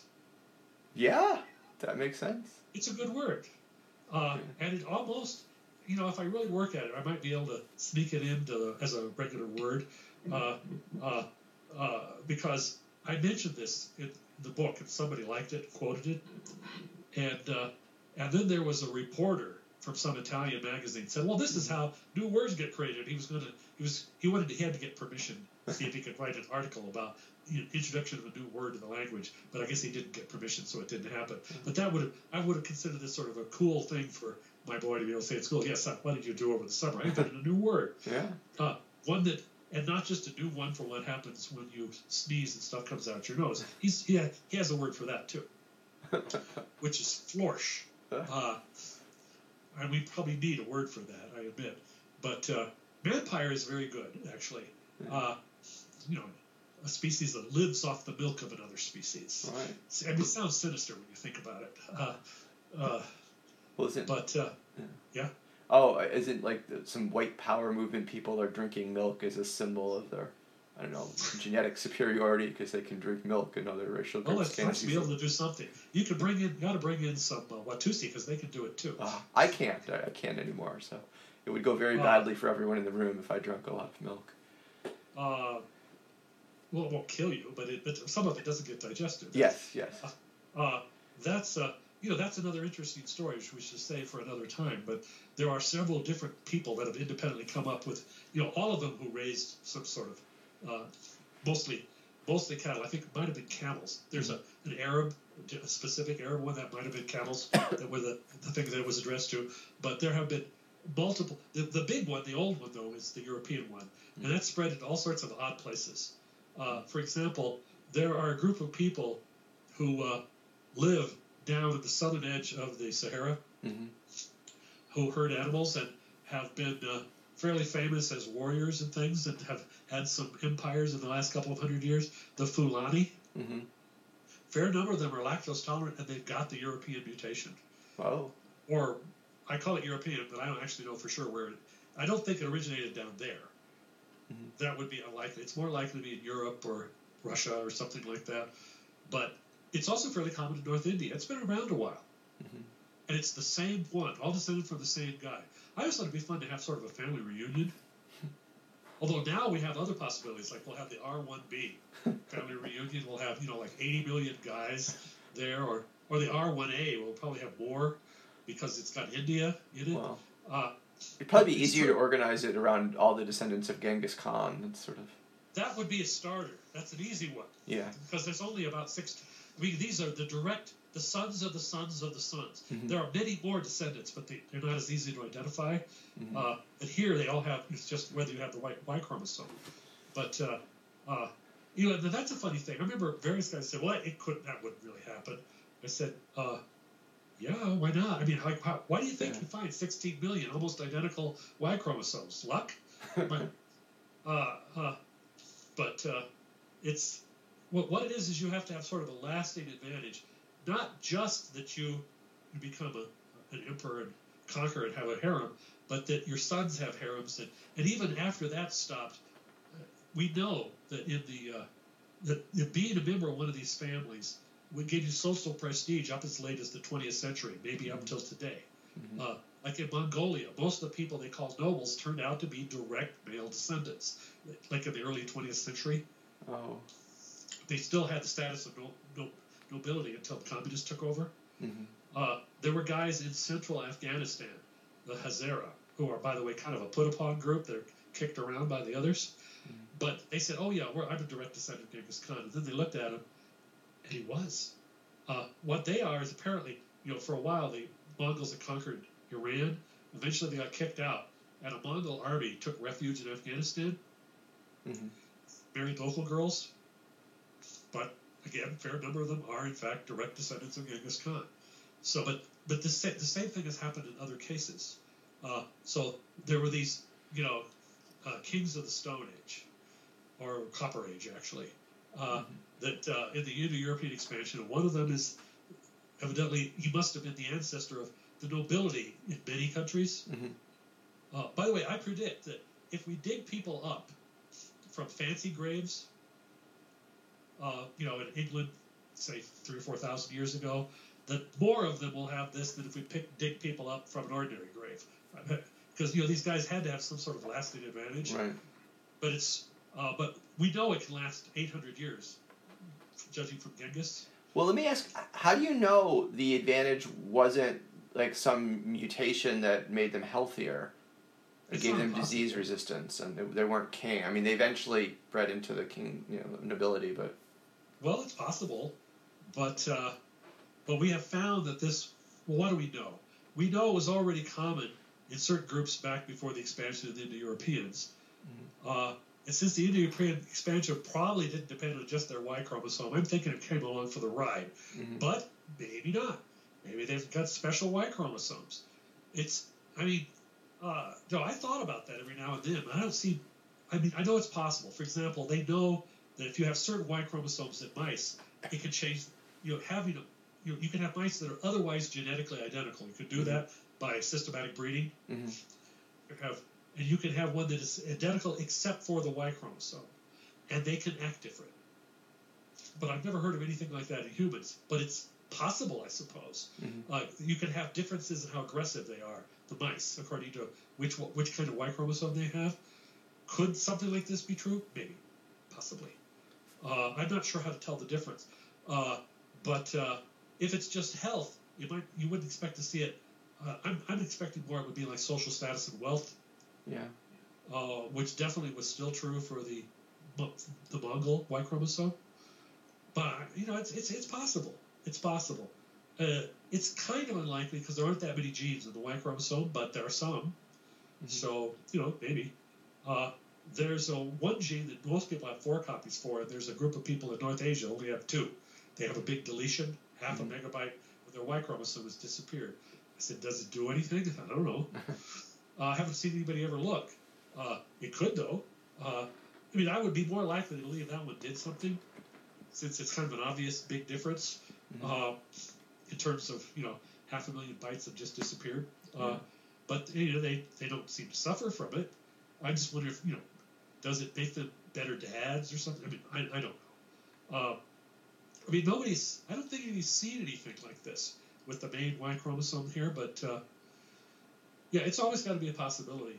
Mhm. Uh, but uh, I'll tell you, it had to work in several different environments. Like R1A worked in Germany, it worked in Russia, it worked in Poland, and it worked in Pakistan, in India, and Iran. I'm just saying, the more environments you see it work on, after a while, you start thinking it's more historical momentum than it is just, or but maybe not. I, I don't think I don't think anybody knows. Uh, if I had to bet, I'd bet that it was, uh, you know, is it possible for people to remember that these guys are the descendants of somebody famous and expect, you know, and kind of give them higher status because of it? I said that w- is true. We know that happened with Genghis's descendants. They Yeah. did have higher status. Yeah. Of course, that was after they had writing, so it, we don't know if that could happen. Well, true. Prehistory. True. But uh, but I'll tell you, I don't think most of those people spent a lot of time reading in Mongolia, uh, or in uh, although you know read, writing existed, but Mhm. uh, uh, yeah, there might be if you can find an example where other people had writing, but the people doing it didn't. You might be able to see Mhm. if it if it requires writing to transmit this. But uh, uh, like we also there's sort of an echo effect. There was a guy with R1B who was a king of Ireland, and then he had even more people descended from just his personal version of R1B, even though he's got he too is descended from whoever it was five thousand years ago. Yeah. So there is sort of an echo effect where it happened again, and we know those guys were much of the aristocracy of Ireland in the last fifteen hundred years. Well, how so much? this was sorry. this guy was called uh, what was his name? Niall of the Nine Hostages. like, And there's probably two, three million people who are his direct uh, male descendants. how much of his uh, genome could we reconstruct if we, you know, had a million of his descendants? Is it possible to look at the data and say, yeah, someone this many generations back must have? Boy, I don't know. I think it would be tough because you know the Y chromosome doesn't get diluted, but everything else is getting diluted by half every generation. Mhm. Uh, although it's possible that in the first few generations they did better than average because they were you know kings, or the Right. son of a king or something. Uh, I feel better trying it with Genghis because it's a little more recent. It's only 800 years, Mhm. uh, and of course we could you know dig him up and everything Yeah. probably, uh, and that's probably already underway, of course. Uh, uh, yeah, I actually had somebody once tell me that they they found him and they were going to have a big to do and, and release all the information in a big press conference, but then it never happened. So I don't know what the story was there. Uh, but uh, Niall the Nine Hostages, yeah. So you know this explains uh, Liam Neeson probably. you know, you're you're just good at killing lots of people who threaten your daughter. Uh, it's hereditary. Uh, uh, I have I seem to remember there were a couple of Y chromosome variants that people thought might be a risk for heart disease. So that's at least doing something, not a Mhm. good thing. Mhm. Uh, and I'm not sure whether I believe it, but I have to go back and look. I mean, people, you know, people can ed- find something it's a mistake, and then they keep finding it because they expect to find it. You know, p hack. You know, it's it's not purely dishonest; it's a mistake, Right. but it can, but it can persist. Right. Uh, you know, generally when people say, you know, variant X of this gene has a big, strong effect on personality, usually they've turned out to be wrong. Mhm. I mean, if it's at all common, you can have something that has a strong effect if it only affects one family and screws them all up deeply, but then it never gets common. Uh, but uh, oh, here's one. Have you ever heard of? All right, I might have already told you this. Stop me if I have. Okay. There was a, a hereditary uh, thing that made you prone to a certain kind of cancer. I don't think you've said that to me. There are several things like this, but this particular one, trying to remember the name of it, but the particular cancer cause would be little cancers, usually benign, of the adrenal glands. And if you get this, uh, you would tend to produce enormous amounts of adrenal hormones, hmm and uh, which is not good. And it's a dominant. You only need one copy for this effect to happen. Mhm. And there, and so people were writing articles about it. At first, they just noticed there was this family where a large extended kindred, where a certain number of people, essentially about half of them, were were like had you know they would have explosive tempers because if the, if they had this, they would be producing you know tremendous amounts of uh, of adrenal hormones Yeah. and uh, uh, and, it, and you know their blood pressure would go up and you know various other bad things. Late in life, they tended to get other kinds of cancers that were more serious and tended to kill them. Mhm. And uh, uh, and all of this was somewhere back in the East Tennessee. It was a very large kindred, and they referred to them as. I mean, I read these articles later. Like now and then, I will skim through neurological, uh, uh, you know, scientific things, but I can't read all of them. There's too much. Mhm. I had never read about this, but I read about it later. And then I went back and looked at some of the early articles. They were the McBlanks. They were never going to tell you who they were. They were the McCoys. Oh gosh. Yes, the Hatfield and McCoys. those that those McCoys. Yeah. and it's still a problem. They mentioned some little girl who was 12, and when she didn't get away, she'd stamp her feet, get so mad she'd faint. Uh-huh. She had this. Now, they were able to operate on and remove the benign tumors. Now, she still has risks later in life because of this. Uh, you know, there are other cancers that, that can result from this, but at least, you know, she was a lot better. hmm And, uh, and, and this finally came out a few years ago, and people said, "Oh, well, who knows if that had anything to do with the feud?" And I said, "Yeah, because just because you know half of the people in one family are you know about five standard deviations easier to get mad than any normal human being, yeah. why would that have anything to do with?" it? And they kept it secret for a long time because they're afraid they could never get insurance, hmm and that people would think that they were you know a bunch of violent backwoods hillbillies, which of course they are. Uh, but uh, but the thing is, you know, I don't I don't know anything equivalent about the Hatfields. Wow. But it doesn't always take two. No, no, it, it wouldn't, especially in an honor culture. I've, I've, heard bad things about the Hatfields. One, the guy who was sort of the patriarch of the clan back in the real days of the feud, they called Devil Anse Hatfield. That makes it sound like he might not have been the easiest person to get along with either. Mm-hmm. But uh, anyhow, yeah, uh, the Hatfields uh, and McCoys. The McCoys had a genetic thing that makes them, about half of them, super, super, super irritable. but you know, it's funny because you know when you come up with a story like that, probably the reason conclusion is probably had a lot to do with it, and therefore reporters as well as uh, uh, researchers say, "Oh no, that could." It's like anything interesting is wrong. Uh, I, mean, I think that was one of the problems with this idea. We had a bunch of horsemen who came out of the eastern Ukraine and conquered all of Europe. That was too interesting to be true. It was true though. Uh, also, it's too violent to be true because people people couldn't be like that. I you know I once saw a couple of versions of people who were Holocaust deniers because they knew that people couldn't be like that. Nobody could be that evil. I mean, you know, these were sweet Holocaust deniers. Like no one could do those bad things, which I thought was interesting. I mean, they weren't Nazis. Mm-hmm. It was mm-hmm. just some some some young sophomore lady who was foolish, but you know was trying to project niceness onto the universe. Uh, uh, but uh, anyway, mm-hmm. anything else up? You, you probably it's late for you. Yeah, y- yeah, it's about two thirty or so. Um, yeah, no, I, I really appreciate this. Has been a, a great conversation. Thank you for listening to another episode of The Future Strategist. If you like this episode, please consider joining my Future Strategist Facebook group, and also please consider leaving a positive review on iTunes or wherever you get your podcasts from. I'm extremely grateful to the people who have donated money to Greg's GoFundMe campaign. As of this recording, we have raised $461.